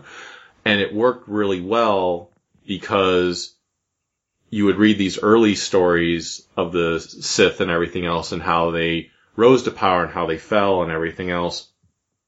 And then all that led up to some things that happened in the Freedon Nadd uh, uprising because you had you learned about a character that became a prominent character in that uprising. So, um, so all these things just played into each other really well. Um, it really did feel for a long time that uh, through the series like this was that this was all mapped out ahead of time, which there was. There was a loose outline of where they wanted everything to go. I will say for me, um, and Eric, I don't know how you feel, but I do feel like even though I liked Redemption, Redemption for me was the weakest of the whole Tales of the Jedi run. To me, it was always it felt just like a hey, let's just tie everything up and, and Yeah. put an end put an end on it, and that's that. Which is fine. I mean, it, it's you know, it, it served its purpose in my opinion, and that's and and that's never really bothered me beyond Yeah. anything. So I think a little bit for me too is I think the art was a lot. It was very different from what we had been seeing. I think the artist is is different from the rest of the series, so that was a little jarring too. yeah, it, from what I remember of it, it, it definitely felt like a we're not going to pay a lot for this, so let's just get somebody who's not as you know not as top tier. Right. So Yeah. Um. Anything else you wanted to say with Tales of the Jedi before we move on? to me, I would if you've never, I would suggest if you've never read it, um, do it. Yeah. Uh, especially if you have any interest in the Jedi and what the Jedi, in my opinion, could have been. Yeah. um, as opposed to the the boring, uh, emotionless robots that they were in the prequel. Yeah. So No, for sure, and I totally agree. And the um the the whole Tales of the Jedi thing is is my second favorite thing in Dark Horse comics. It is it's second by it's really close to number one though. it's like it's right it's right there. Dark Empire will be number one for me, but Tales of the Jedi is right up there. Um because it was, you know, it, it was this new expanded characters and everything like we were talking about. You're you're not just going to the same well. You're you're going to a whole new world has just opened up, but Yep. it still has the feel of what you want from Star Wars. So, um, going into droids, and we don't have to spend a lot of time with it, but droids, uh, there was a lot of different little one shots and mini series and everything else that came out. Uh, that ran from 94 to 97. Uh, but there's the Kal- uh, Kalarba Adventures, uh, which Kalarba was a, a, a system, a planet system, where they had uh, R2 and 3PO had a lot of different adventures. Um, there's Rebellion, uh, and that was uh, most of that took place on a smuggler planet Nar Shaddaa, which is mentioned many times throughout the expanded universe. Um, it's the uh, it's a moon that that uh, circles uh, the Hutt planet, the Hutt main homeworld. Yep. And then uh, there's Season of Revolt. Then there's a bunch of one shots. There's R2's Day Out. Uh, there's the Droid Special one shot, uh, which the Droid Special one shot is like just another adventure in the Kalar- uh, kind of tied into the Kalarba adventures. Uh, but it was just like, hey, we have one more story that we want to tell. And then there's the Yeah. Pro- Protocol Offensive, uh, which was a one shot as well and uh, like I said, all all these are they're just kind of fun adventures. They do remind me a bit of the Droid cartoon, uh, except maybe was, just, that's what I was gonna say too. Is like it's it's it, you know more because it's not a cartoon. Like it's Yeah. it's a little more detailed and it's but it definitely has that vibe. yeah, Uh, it's more kind of I don't want to say for kids, but it's definitely more lighthearted and more like yes, what crazy adventure are these droids gonna go on this week? You know, Yeah. it's not. It's nothing. It takes place in this world, and it all feels like it takes place in a, in the Star Wars world. But right, it, it it's like I don't feel like any of it had a major impact on you know anything beyond these two droids that look familiar to you, but it could otherwise be any other sci-fi adventure really. yeah. It it wasn't anything that I remember where like we were talking about before with Dark Empire and the Tales of the Jedi, where it was like. Oh man! Later on, you know, you read about Exar Kun in this novel, and like there was nothing from the Droid comics that you were just like, oh yeah, that character again appears like eight other times, and you know, like Yeah. no, it was just they're they're fun stories. Um, there's some serious moments, like it's a little, it is a little bit more serious and a little bit more darker than the Droids cartoon was from the 80s, Yeah. but uh, it's not too hard to pull that off. Um, Yeah, exactly. That was just ridiculous. But, but uh, I, I do think they have one of the best covers of all the the dark era era though of uh, the comics with uh, the one droid. It's like I don't know, it's like evil C three PO. It's like pointing a rifle on the cover at like Yes. you know at, at the reader. I always thought that was just a really cool Yeah. image. Yeah, that's cool. That is cool. Um, so moving on, uh, another series of comics that again. well, I, well, just Yeah. as kind of uh, on top of that, I will say that the covers oh yeah, for a lot of those books were really well done though. And I think that was to try and probably match up with what else was on the shelves at the time because they were often very painted covers or like really well illustrated. Not the same artist that was doing the interiors, but like like Star Wars cover art at the time was always good. And even though like this definitely wasn't as all encompassing or as deep, you know, when it comes to the storytelling. The covers were still just as Oh yeah. well crafted and, and painted and really, really nice looking. Well, I remember the the one that always sticks out in my head is the Rebellion cover uh, for number one of Re- the Droids Rebellion, where you got 3PO looking all serious with like his fists up in the air, and you got all these droids flying up behind him and everything. Like it looked intense. Like you're just like, right, is 3PO actually going to kick some butt, or like what's going on here? So. Yeah. Um, uh, like I was saying though, there's uh, another series of uh, essentially one shots that came out uh, related to Jabba the Hutt, which I thought this was kind of a gutsy move because like yeah, you're taking a little bit of a risk with with the droids, be, but it's R2 and 3PO. People you know that like the movies will go, oh R2 and 3PO, pick it up. But to base a bunch of one shots on Jabba the Hutt the action adventures of hero Jabba. the right. Hutt. Like, this isn't a guy that like is gonna scream like swashbuckling, you know? Like, Yeah, yeah. uh, and I love Jabba the Hutt. I mean, again, Return of the Jedi, the whole Jabba's Palace stuff is like my favorite stuff in all of Star Wars. But, um, but you basically what you're facing with this, which I think it's a pretty good analogy, although this character can be uh, a little bit more action oriented, is you're really dealing with like a kingpin type character. Yeah, that's true. You know, it's all about him. I mean, the collected edition is of all these stories is called the art of the deal. So it is really about him making these deals and, you know, uh, making things work for him. And, and the thing I did like about these stories was it, because obviously we didn't have a whole lot of development of Jabba the Hutt in the movies, you know, we, we saw, Right. we saw him and then he died, you know. Um, so this kind of really fleshed out like how he became this smuggler boss guy that, uh, that was known across the galaxy and everything else. So, um, but you have, uh, the Gaar Suppoon hit. You have the Hunger of Princess Nampi, uh, the Dynasty Trap, and then you have Betrayal, uh, that were all the different one shots that came out. Um, the one that's interesting to me was with the Dynasty Trap because obviously the writers had no idea that prequels were going to come out or Clone Wars or any of that type of stuff. But in Dynasty Trap, um, Jabba says that he doesn't have any family, and he doesn't have any offspring. Uh, but obviously later on in the Clone Wars, uh, Yeah. the, there's the uh, the Clone Wars movie. He has a son named Rotta, and fans have basically they said fans have kind of explained this in a sense because these were still stories. This was before Disney took over, so Right. um, so they were like, uh, possible retcon explanations were, uh, that Rotta died. So Jabba just, at that point had said, like, I don't have any offspring. Um, or was disowned at some point during the years. Or that Jabba the Hutt just lied. Which, to Well, make, that's true too. Yeah. yeah, to, to, Entirely possible. absolutely. He's not exactly the good guy, so. I think I think Rotta was just in his room listening to music and being moody and it's like a teenager or something.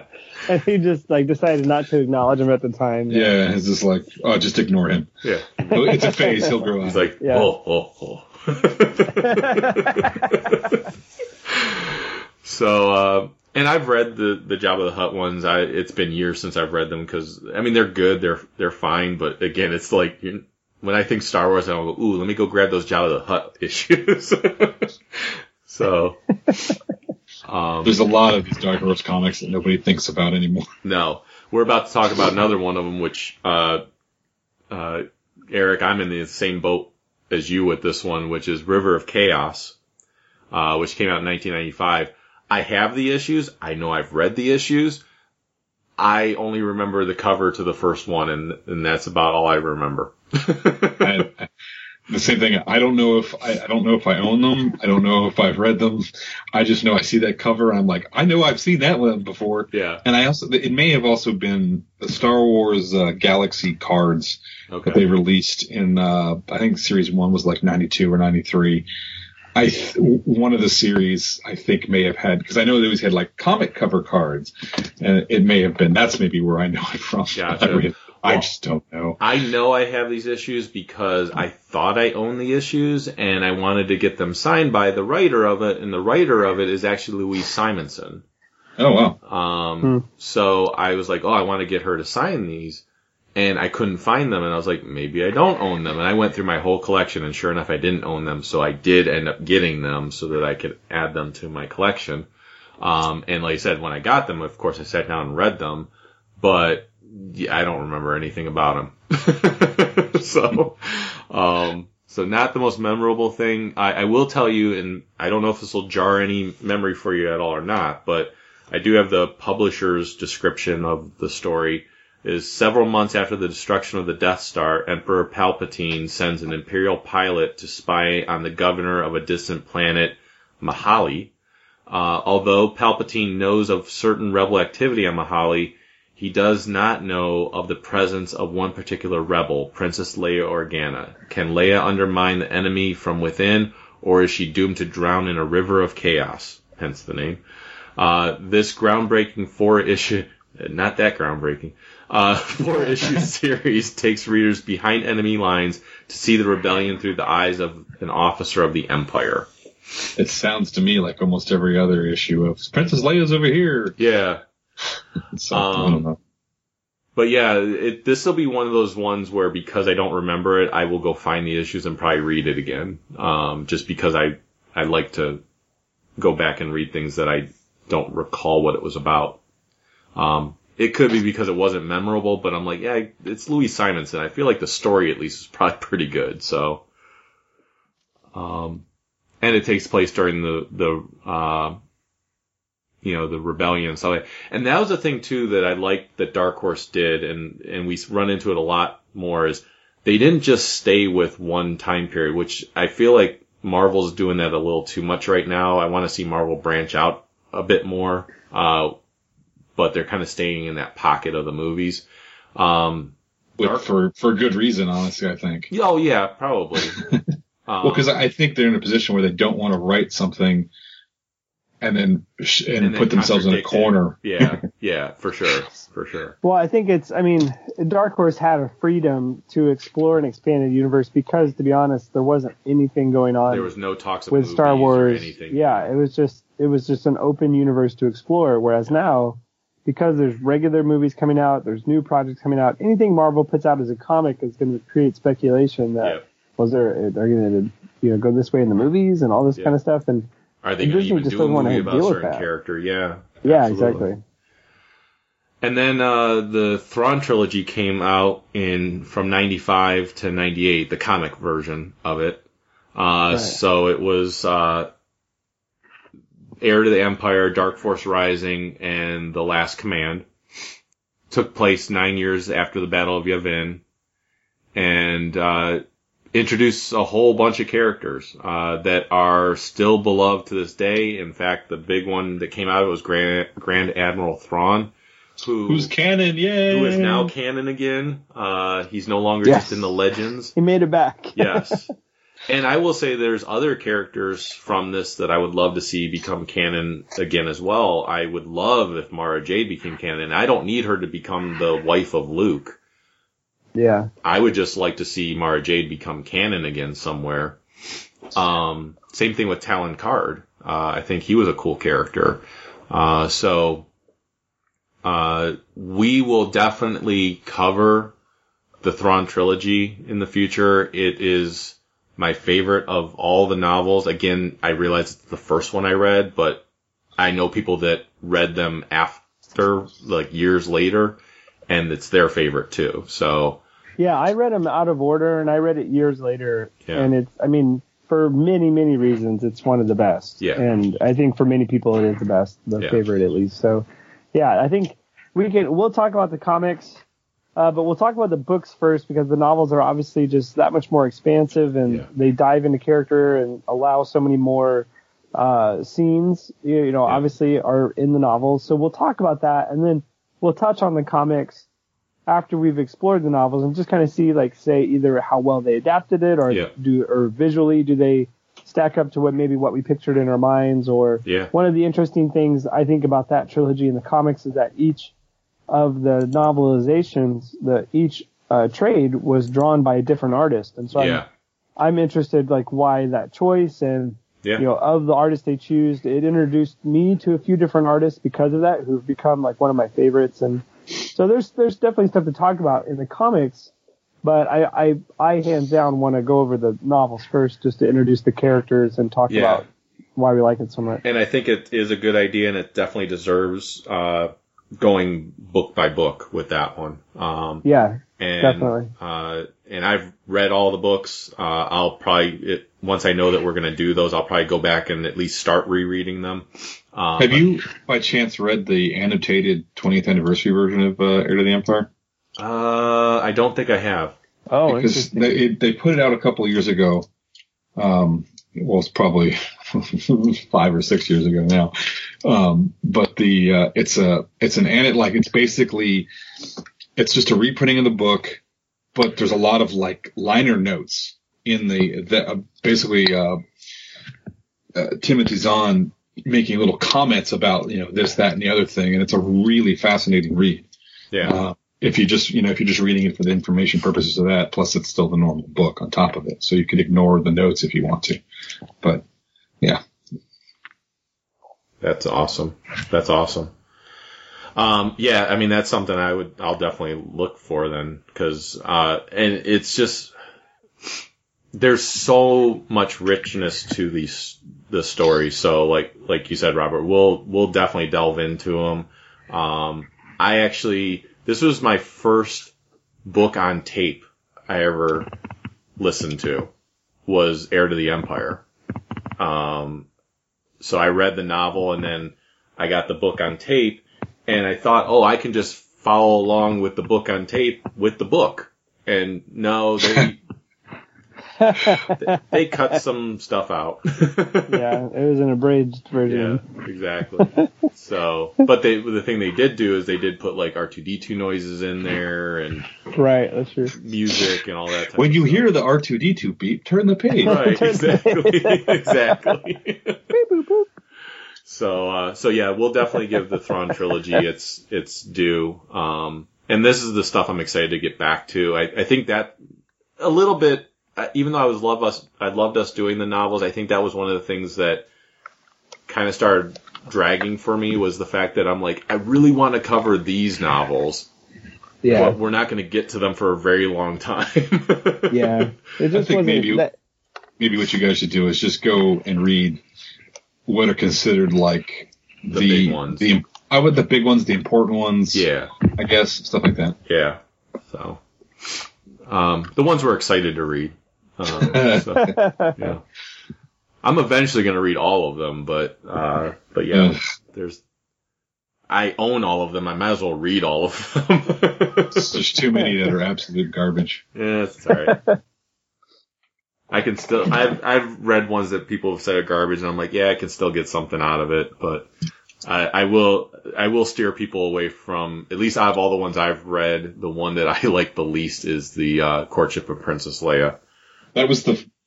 I know we're off topic, but that was the first one. Like when they when after the Thrawn trilogy started and they started putting out books on a regular basis, that was the first one that I was like I had ev- ev- everyone that had come on, uh, Truce of and all the rest up to that point, I had read every single one of them as soon as they came out. And that one I started reading, I'm like, no, I'm done. I just couldn't get into it. I, I got, I'm not sure. I got through all of it, but I was like, ooh, um, I'm hoping the next one's gonna be better.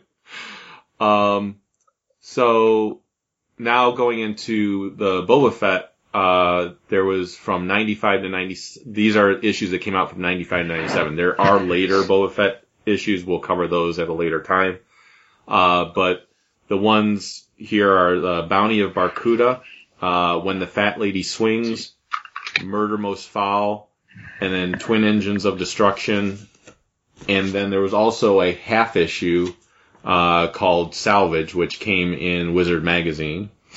Uh, so these were all ones that came out between 95 and 97. They have all been collected. Um, it was interesting with the Boba Fett ones versus the Jabba the Hutt ones because the Jabba the Hutt ones were individual issues also, but they were labeled as like individual issues. The Boba Fett one started off with the Bounty of Bar-Kooda was labeled number one when the Fat Lady Swings was labeled number two and Murder Most Foul was labeled number three. But they were all separate stories, so it wasn't like they were a continuation of each other. Um, and then it wasn't until Twin Engines of Destruction came out that they just named it Twin Engines of Destruction. There was no numbering to it or anything like that. So uh, I found that interesting.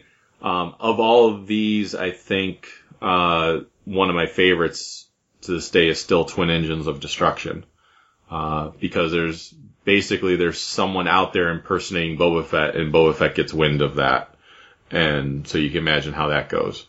Um, and they've actually done action figures for that particular story. Um, so that that's my personal favorite one out of all of them. If you ever want to pick one up, um, again, I mentioned earlier, like these were drawn by Cam Kennedy. Uh, so uh, the Bounty of Bar-Kooda, at least the first three ones, I think Twin Engine of Destruction was drawn by somebody else. I can't remember though. Um, but so to me, again, it was just like this was just a continuation of the Star Wars stuff and everything. So, um, Yeah. it definitely gives you a perspective of like because we didn't really get to see it much in the movies, uh, and people always ask, of course, like, is why does everyone think Boba Fett's a badass when he really doesn't do much in the movies at all? And it's like, well, read some of the Yeah, expanded if universe you stuff. yeah, if you read these, like it's like he just is just too awesome for words. I mean, Yeah. he's like, uh, he's. I mean, there's a reason why everybody loves Snake Eyes and GI Joe. It's like there's when you see them in action, you see what makes them stand out. And Yeah. the same thing with Boba Fett. Like he's built up this reputation over years and years to the point where at the movies, like people are like. Boba Fett, Boba Fett. Yeah. You know, what I mean? like, like there's a reason that's the reaction right. uh, but and the what I love about the comics is it gives you that opportunity to explore that. And man, in these these issues, he is just kicking butt and taking names the Yeah. whole time. Yeah, it's so absolutely. good. Absolutely. Um, and then uh, anything else that you guys wanted to say about the Boba Fett ones, or he sucks. No, he does not suck. I like Bo- I like. I I can't, I don't like the character, and I'm going to admit it. I'm also not big on Mandos, and I think the problem is I because love the Mandalorians. the fandom around Boba started because of his armor. Yes, he looks cool. Sure. I'm not going to deny that, Sure. but I just, I mean, like, I don't know. Just never mind. I, I just I don't like the character. I think, he gets, I think he has this weird cult following that I don't understand because he's a bitch in the movies. he is. He doesn't do anything. I, I don't think he was as much of a bitch in Empire, but he does become that in Return of the Jedi. Yeah, it's just Oh. like um, okay, you're dead. Okay, there you go. What did you What did you do? But I, I don't. I just I don't know. There's just something about him. I've always And I think what works for him is because, like I said, in Empire, he's just he's that mystery character that just seems like the guy you don't mess with. And since Empire is most people's favorite of all the Star Wars movies, like that's where they get that love for Boba Fett. And yes, it is because of the armor and everything else. But for me personally, I've grown to love the character. I was not a huge fan, Boba Fett fan growing up. I mean, I liked the action figure and stuff like that. It was because again, cool armor. But I became a fan of Boba Fett because of the expanded universe stuff, and I became a fan of the Mandalorians because of the expanded universe stuff, because they really kind of fleshed out this culture that reminded me a lot of real real world type cultures. And well. See, the like problem that, is so. to me, the Mandos, the culture is not interesting. It's a warrior culture. They're they're Star Wars Klingons. That's exactly what they are. See, and I am I almost pick up like more of a almost like a Native American type culture. Eh, yes and some no, some Native American culture. They're they're all. they're they're a pure. They're supposed to be a pure warrior culture. Yeah. Who okay, fine, but that you know, and it makes them one dimensional in my opinion. Yeah. So, and that's I, I don't know. I just I just don't. I mean, I find them more interesting than the Jedi. Like- wow. Because the Jedi are, t- are just are so boring. No, I mean, they they're not. Powers. Yes, they are. no. The prequels neutered them. You're just you're just a lover of of like the pilots and the troopers and stuff like that, and it makes you jaded towards everything else. no, I, wasn't, I was not jaded toward the Jedi until the prequels, and then I'm just like, God, they're so they're they're just not interesting. So, Well, can ho- do. hopefully the new movies will help you with that. So. Uh, well, yeah. Um, but uh, so going into Splinter of the Mind's Eye, which is uh, it was a comic a- adaptation. This came out in '95 to '96. It was another comic adaptation based on a novel. However, this novel was the very first expanded universe novel. Uh, it came out in 1978 and it was written by Alan Dean Foster. Uh, it took place two years after the Battle of Yavin. Uh, the premise behind it was uh, stranded on a jungle planet. Luke Skywalker and Princess Leia find them, found themselves desperately racing uh, Imperial stormtroopers to claim a gem that had mysterious powers over the Force. Luke Skywalker expected uh, trouble when he volunteered uh, to follow Princess Leia on her mission to Cir- uh, Circa Circarpous.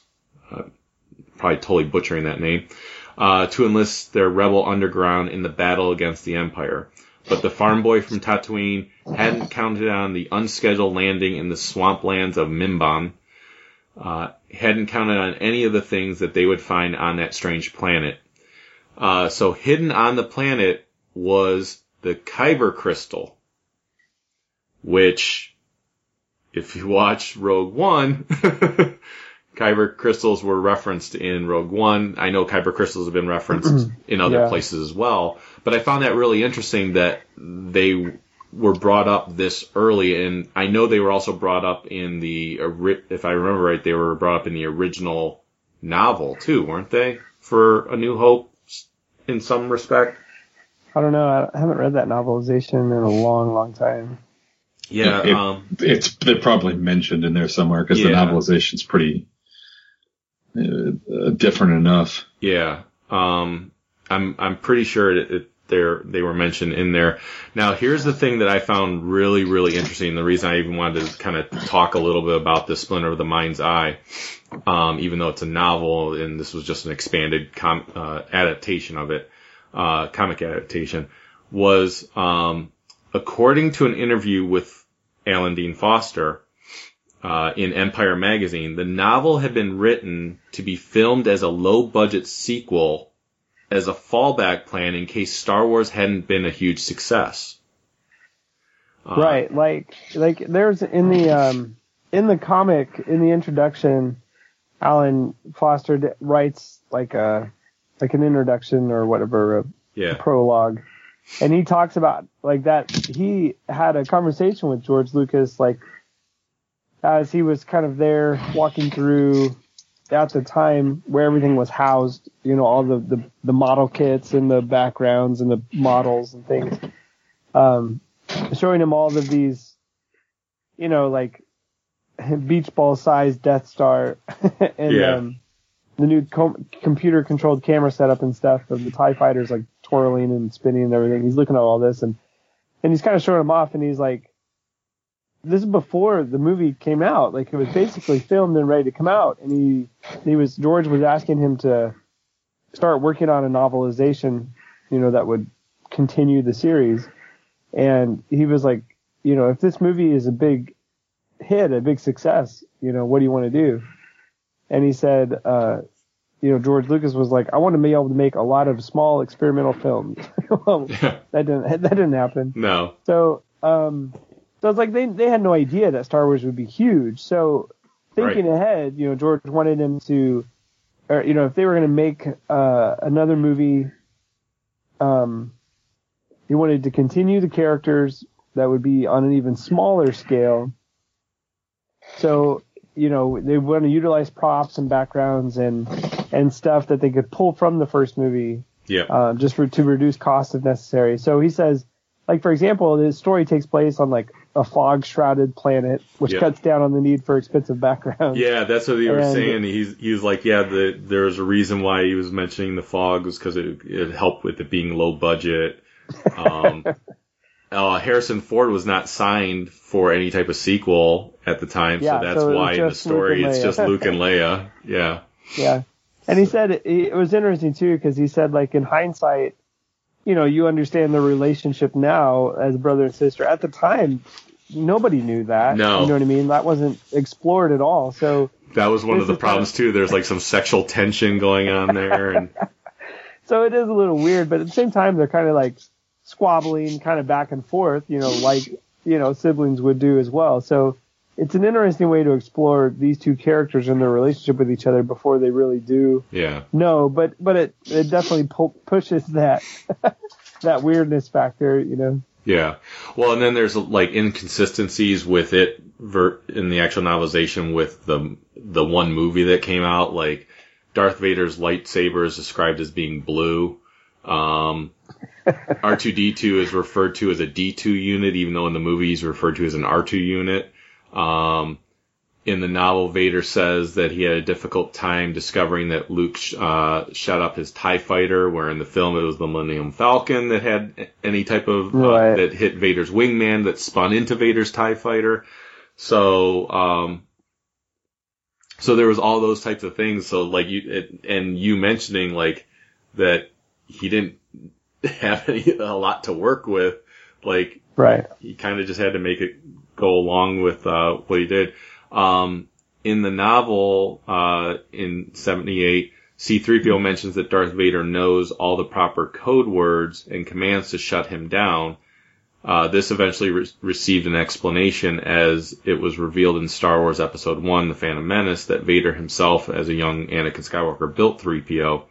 Right. Um, so that was, I thought that was kind of interesting, uh, that it kind of works into that a little bit. Um, but then this brings the explanation, that explanation question when Bail Organa, uh, orders 3PO's mind to be wiped. So it's like, okay, Vader's the one that knows the codes, but then how were they able to wipe his mind if Vader's the only one that knows the codes? So, yeah. so there was just there was a lot of things that he had working against him. Uh, the hindsight stuff, of course, but even just not knowing a lot of what was going to happen in the movie, and then he has to write Right. a sequel that was going to possibly. I just thought it was really interesting that this the plan was that this might become a low budget movie. thought that was really cool. Yeah. Just to try, yeah, try and keep you know in general sets and backgrounds more low low key and Yeah, smaller scale and stuff. I think um, when it comes to the comic adaptation of it, the comic came out in what ninety six. uh, came out in uh, ni- between ninety five and ninety six. Yeah, Yeah. So the idea is that this would this kind of fits right in between A New Hope and Empire. Um, is you kind of time wise where it all sits. The the artwork in it, so it's it was adapted from the novelization by Right. Terry Austin is the writer and Chris Sprouse was the artist. Um, Terry Austin has done quite a bit of stuff in the comics, you know, since the mid '80s and Yep. through the '90s. He worked a lot on X Men books and a few other, um, a lot of stuff for DC. Um, and he's not my favorite writer by any he, means he's not a lot of people's favorite writer. yeah, like it's yeah. He would he would like people would hire him in to to do his take on this big property like X Men or whatever, and I just think it was just horrible. Yeah. like he would he would try to do a new thing, which that's admirable, but it, his new thing would take characters away from what makes them who they are, and Right. it just becomes frustrating for anybody reading the book. You know, it's like too far of a departure where characters aren't acting like themselves anymore. But he was the Michael Bay of comics. but for the most part, it was just really nobody liked it. The uh, but the art in this is by Chris Sprouse, who I absolutely love his stuff. He's Yeah. he's probably really well known for his work on Tom Strong with the ABC comics and and um, Oh yeah. I mean he's done lots of Marvel and DC stuff over the years as well, but uh, all of his figures like always look incredibly solid, so consistent. And then he also has a really he does a great job of only adding as much detail as he needs, and he's he's become even more so like as his career has gone on. This is I mean Yeah. this is a comic book that was from 21 years ago, so yeah, like his his work has developed and matured even since th- this but um for you- this being early on in his career like everything is just so solid and fun to look Yeah. at and it's uh it's so i would say the art in it really holds up yeah. um and is a very different look than anything we've seen before you know from from the star wars comics up to this point so Well, and the nice thing with it too was it, it because they were doing the comic adaptation, all some of those inconsistencies that I was just mentioning earlier, they were able to clean up some of that a little bit. Yeah, I mean, and this, you know, like they made Darth Darth Vader's lightsaber red instead Right. of blue. Like it was, um, you know, they're making the comic nearly 20 years after the book was written. Right. So it's like they got, you know, and at this point they have all the infrastructure of people checking and double checking canon, that kind of thing. yeah, and I saw, I just saw, um, cause I looked up, I was looking up Chris Sprouse artwork for Star Wars, and someone po- posted a picture that they have, which is, uh, they have an original art page, and then they have the comic that the page came from, and then the page underneath it, or like right next to it. And the original art page, you know, it's the black and white inks and everything else, and it looks just gorgeous. Like you said, his artwork is just really top notch. It's just really, really solid. Yeah. And it's, it's, it's a modern take on, you know, it, it feels like it could be printed in any comic today. It's like he has one of those kind of timeless type styles that yeah, uh, feels like it fits in whatever you know era that it's being printed. So yeah, he, he didn't fall into that 90s trap of over rendering everything with cross hatching and horrible Right. anatomy. Like right. it was solid from the beginning, so it still holds up. Yep. All right, and then last but not least, uh, I know Eric, this is definitely one of your favorites. Uh, I certainly enjoy it, and and talking about something that really does cross over with the novels and and everything else. Uh, we have the X-wing Rogue Squadron series, which uh, started in 1995, ended in 1998, and it really started off as just uh, a mini series. Again, kind of like Dark Empire. I don't think they were necessarily expecting it to be a, a ongoing type series, and it really wasn't treated that way. But in a sense, it was. It, but it started off with just like a few issues, and it sold really well. And I actually remember seeing the very first issue in a comic shop, and I didn't buy it. I don't know why I didn't at the time. I own it now, but uh, but I remember seeing it in a comic shop and just being very puzzled by it. I don't know why, but I just like looked at it and went, "Oh, they did a comic. They did a comic on the X-wings. Like, you know, is it Wedge? Like, what's going on? I don't. I didn't. It boggled my mind so much I didn't buy the issue. I don't know why, but what is this? what is this? I don't understand this. Well, Um. I, So yeah. I, I remember it being like advertised in Wizard magazine for I'm gonna say months Yeah. before it, episode or episode issue one came out. Uh, so I mean, I was Wedge being my favorite character. I was like, woo! Yeah. Um, but yeah, it, to me, I I think it tells you the popularity, maybe not just Wedge, but the idea of the X-wing pilots in general. When Oh, yeah. you have what eight books, seven books, Yeah. and then uh, you know almost you know, one of the longest running, you know. Uh, I don't know what the hell. Uh, my brain just. I'm so tired right now. Um, Yeah. uh, You actually have nine books because there's uh there's Rebel Opposition, which was just really the beginning miniseries. Uh, but then you have Phantom Affair, Battleground Tatooine, Warrior Princess, Requiem of, for a Rogue, uh, In Empire's Service, Family Ties, Masquerade, and then it ends with Mandatory Retirement. yeah. Uh, no, I meant the actual books by Anderson Oh, uh, gotcha. and Aaron Allston. Gotcha. Um, but it, you know, because they did the same thing, you know, they did the same thing that they did with Tales of the Jedi, where there might have been a singular numbering system, but it was split up into those smaller, you know, story arc chunks. yeah. But you also, I, you know, between the books and the comics, you also had the introduction of, you know, characters that people, you know, uh, Hobbie and, and uh, Tycho and Baron Fel, Yeah. who, you know, who, who would have ever thought you'd have the idea of an Imperial ace Yeah. You know, the Imperial equivalent of Wedge, Yeah. basically. Um, Uh, Corran Horn and yeah. like Well, I, Korn may have been introduced separate. I think he was introduced outside originally of it, but he Yeah. became a big part of it. right.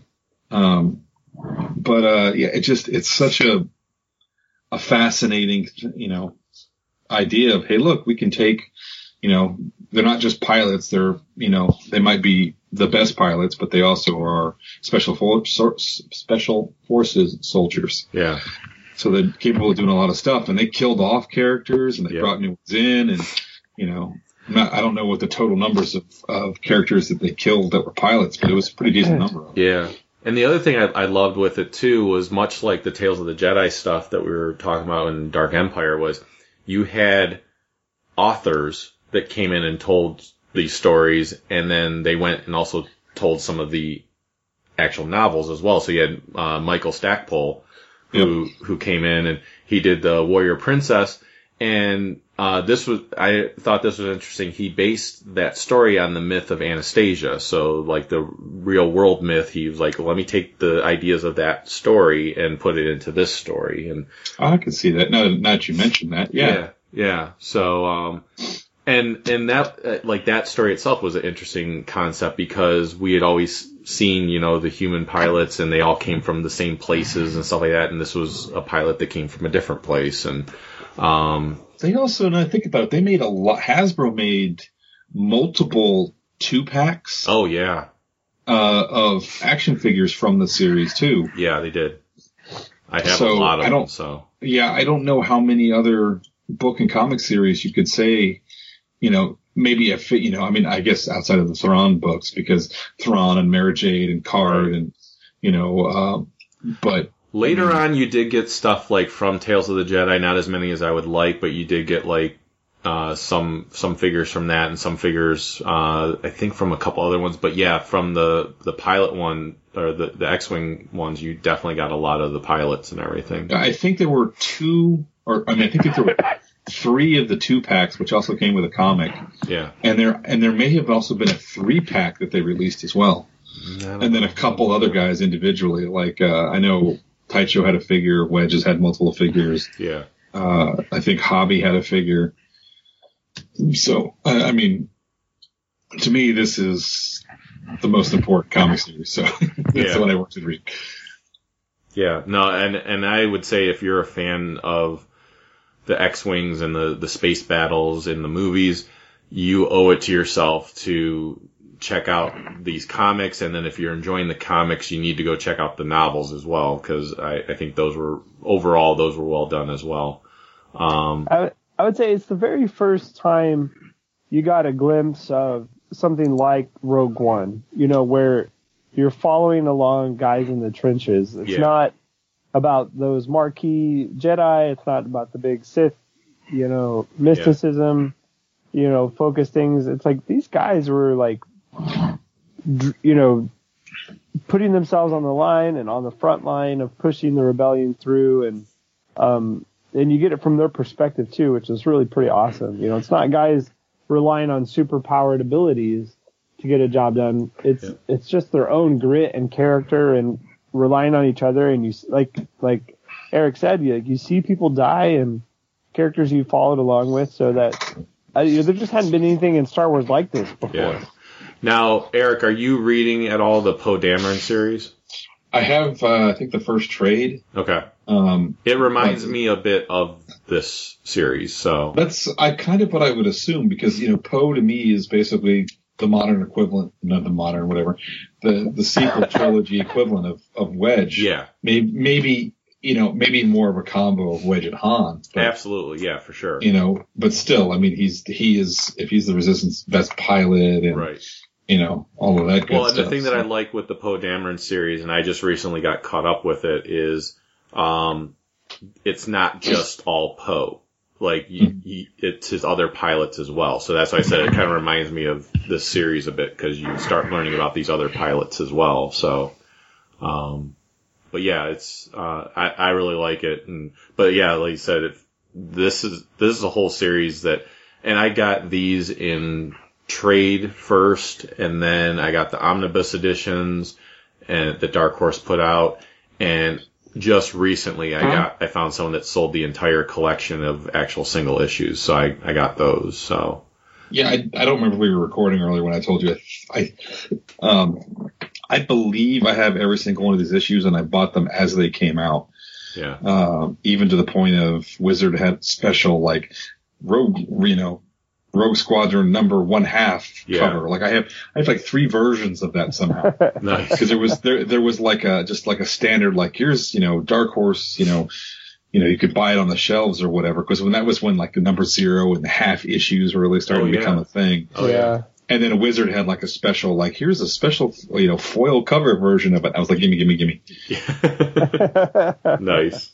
So was that's how things worked back then, man. Yeah. yeah I don't know. gay nineties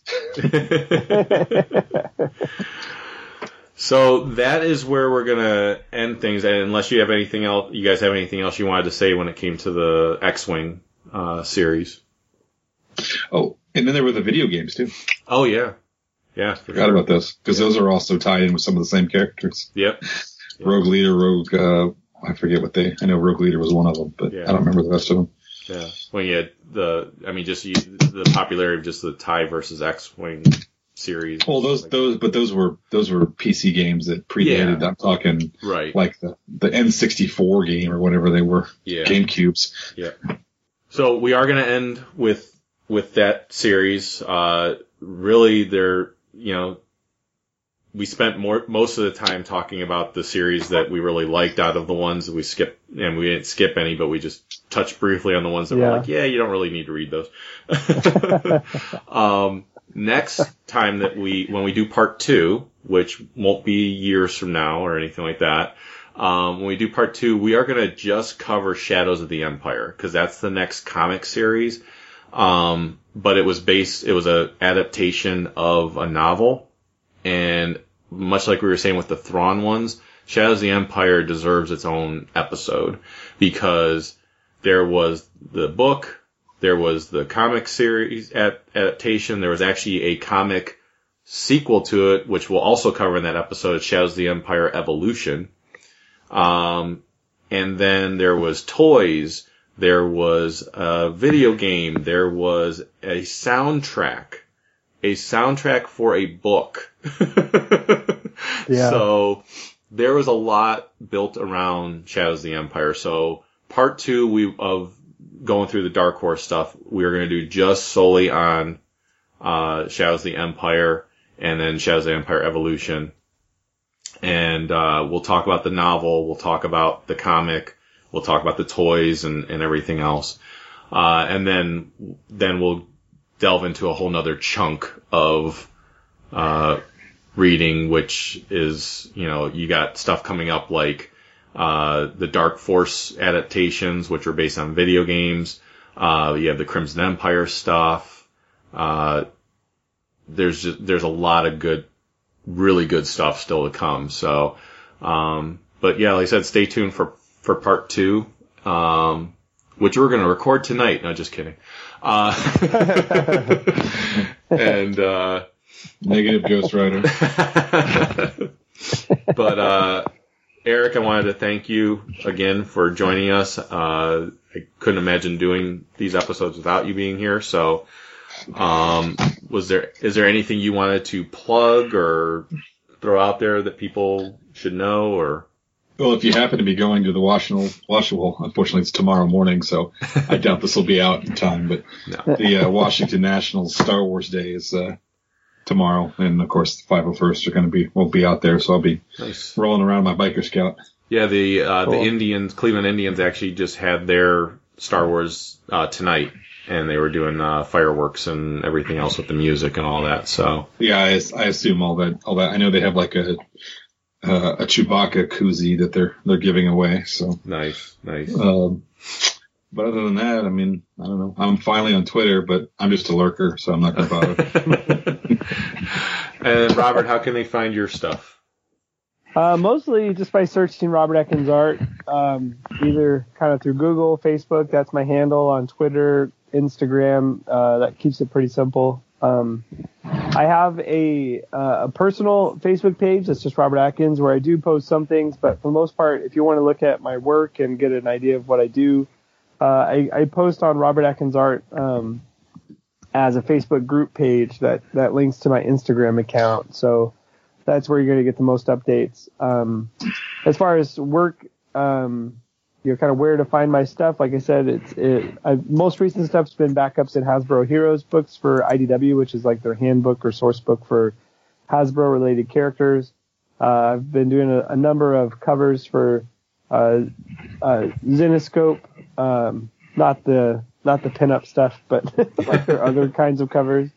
Um, and then uh, it's, it's still stuff with IDW. So um, no huge projects on the uh, kind of on the horizon, but so I've been talking with publishers and kind of lining stuff up for that. So we'll see. Yeah. Well, as soon as you know you have stuff, obviously you have a uh, welcome forum here. That's oh, I will, I will is- say real quick, yeah.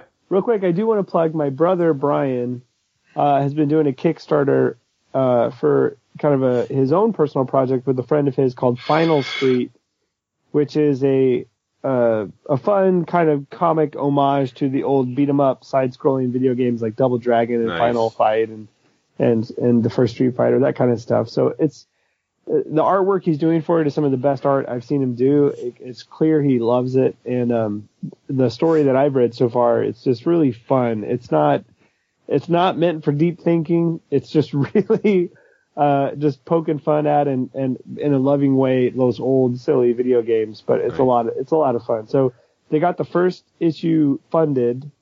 Cool. Um, and I think they've got just a few days left, maybe a week left on the Kickstarter.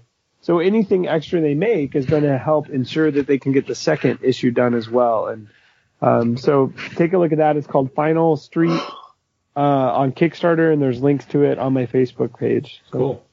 A few things to mention for us uh, as far as the Star Joe's show. You can find us at starjoes.com. You can find us on Facebook. There's a group page and a fan page. Uh, been having fun posting comic covers every day, uh, both Star Joe's related and this 1980s covers related.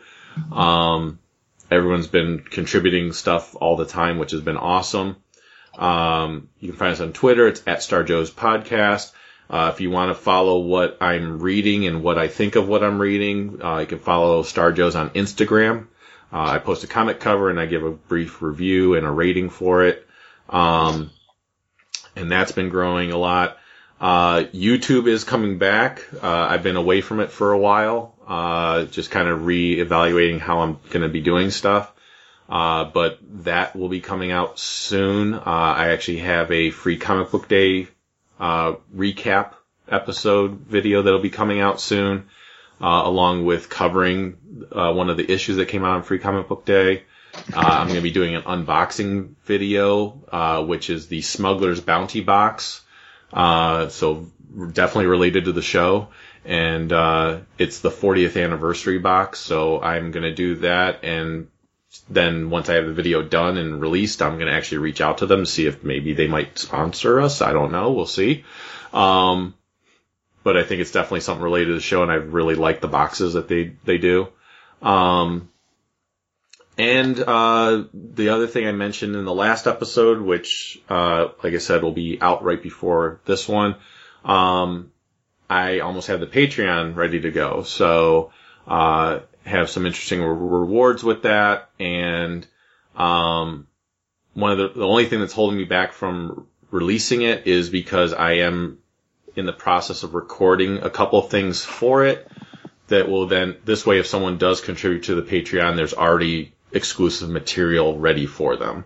Right. Uh, so I wanted to make sure that I had one or two episodes ready, already set there for when it launches. Um, so a lot of Star Joe stuff is happening. Uh, and, uh, I will announce the Patreon officially by the next episode because it'll probably be up and running by that point. Um, but just wanted to mention that that's out there as well.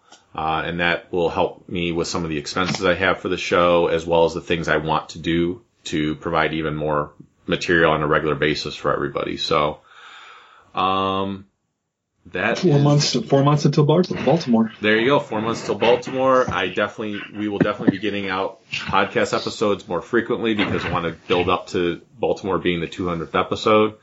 So I have timelines set up for what when I need to get podcasts out to you guys so you can hear them. Uh, that'll lead right up to that. And, uh, see, I think that's about everything. We do have Star Joe's merchandise, t-shirts, hoodies, coffee mugs, all that fun stuff. You just go to starjoes.com and you can find that. And, uh, that's about everything that I can think of. Again, you can leave us a voicemail. You can email us at starjoespodcast at gmail.com and you can follow us on Twitter. It's at starjoespodcast. But with that, we'll go ahead and close the show by saying the force will be with you. Because knowing us is half the battle. Take care, everyone.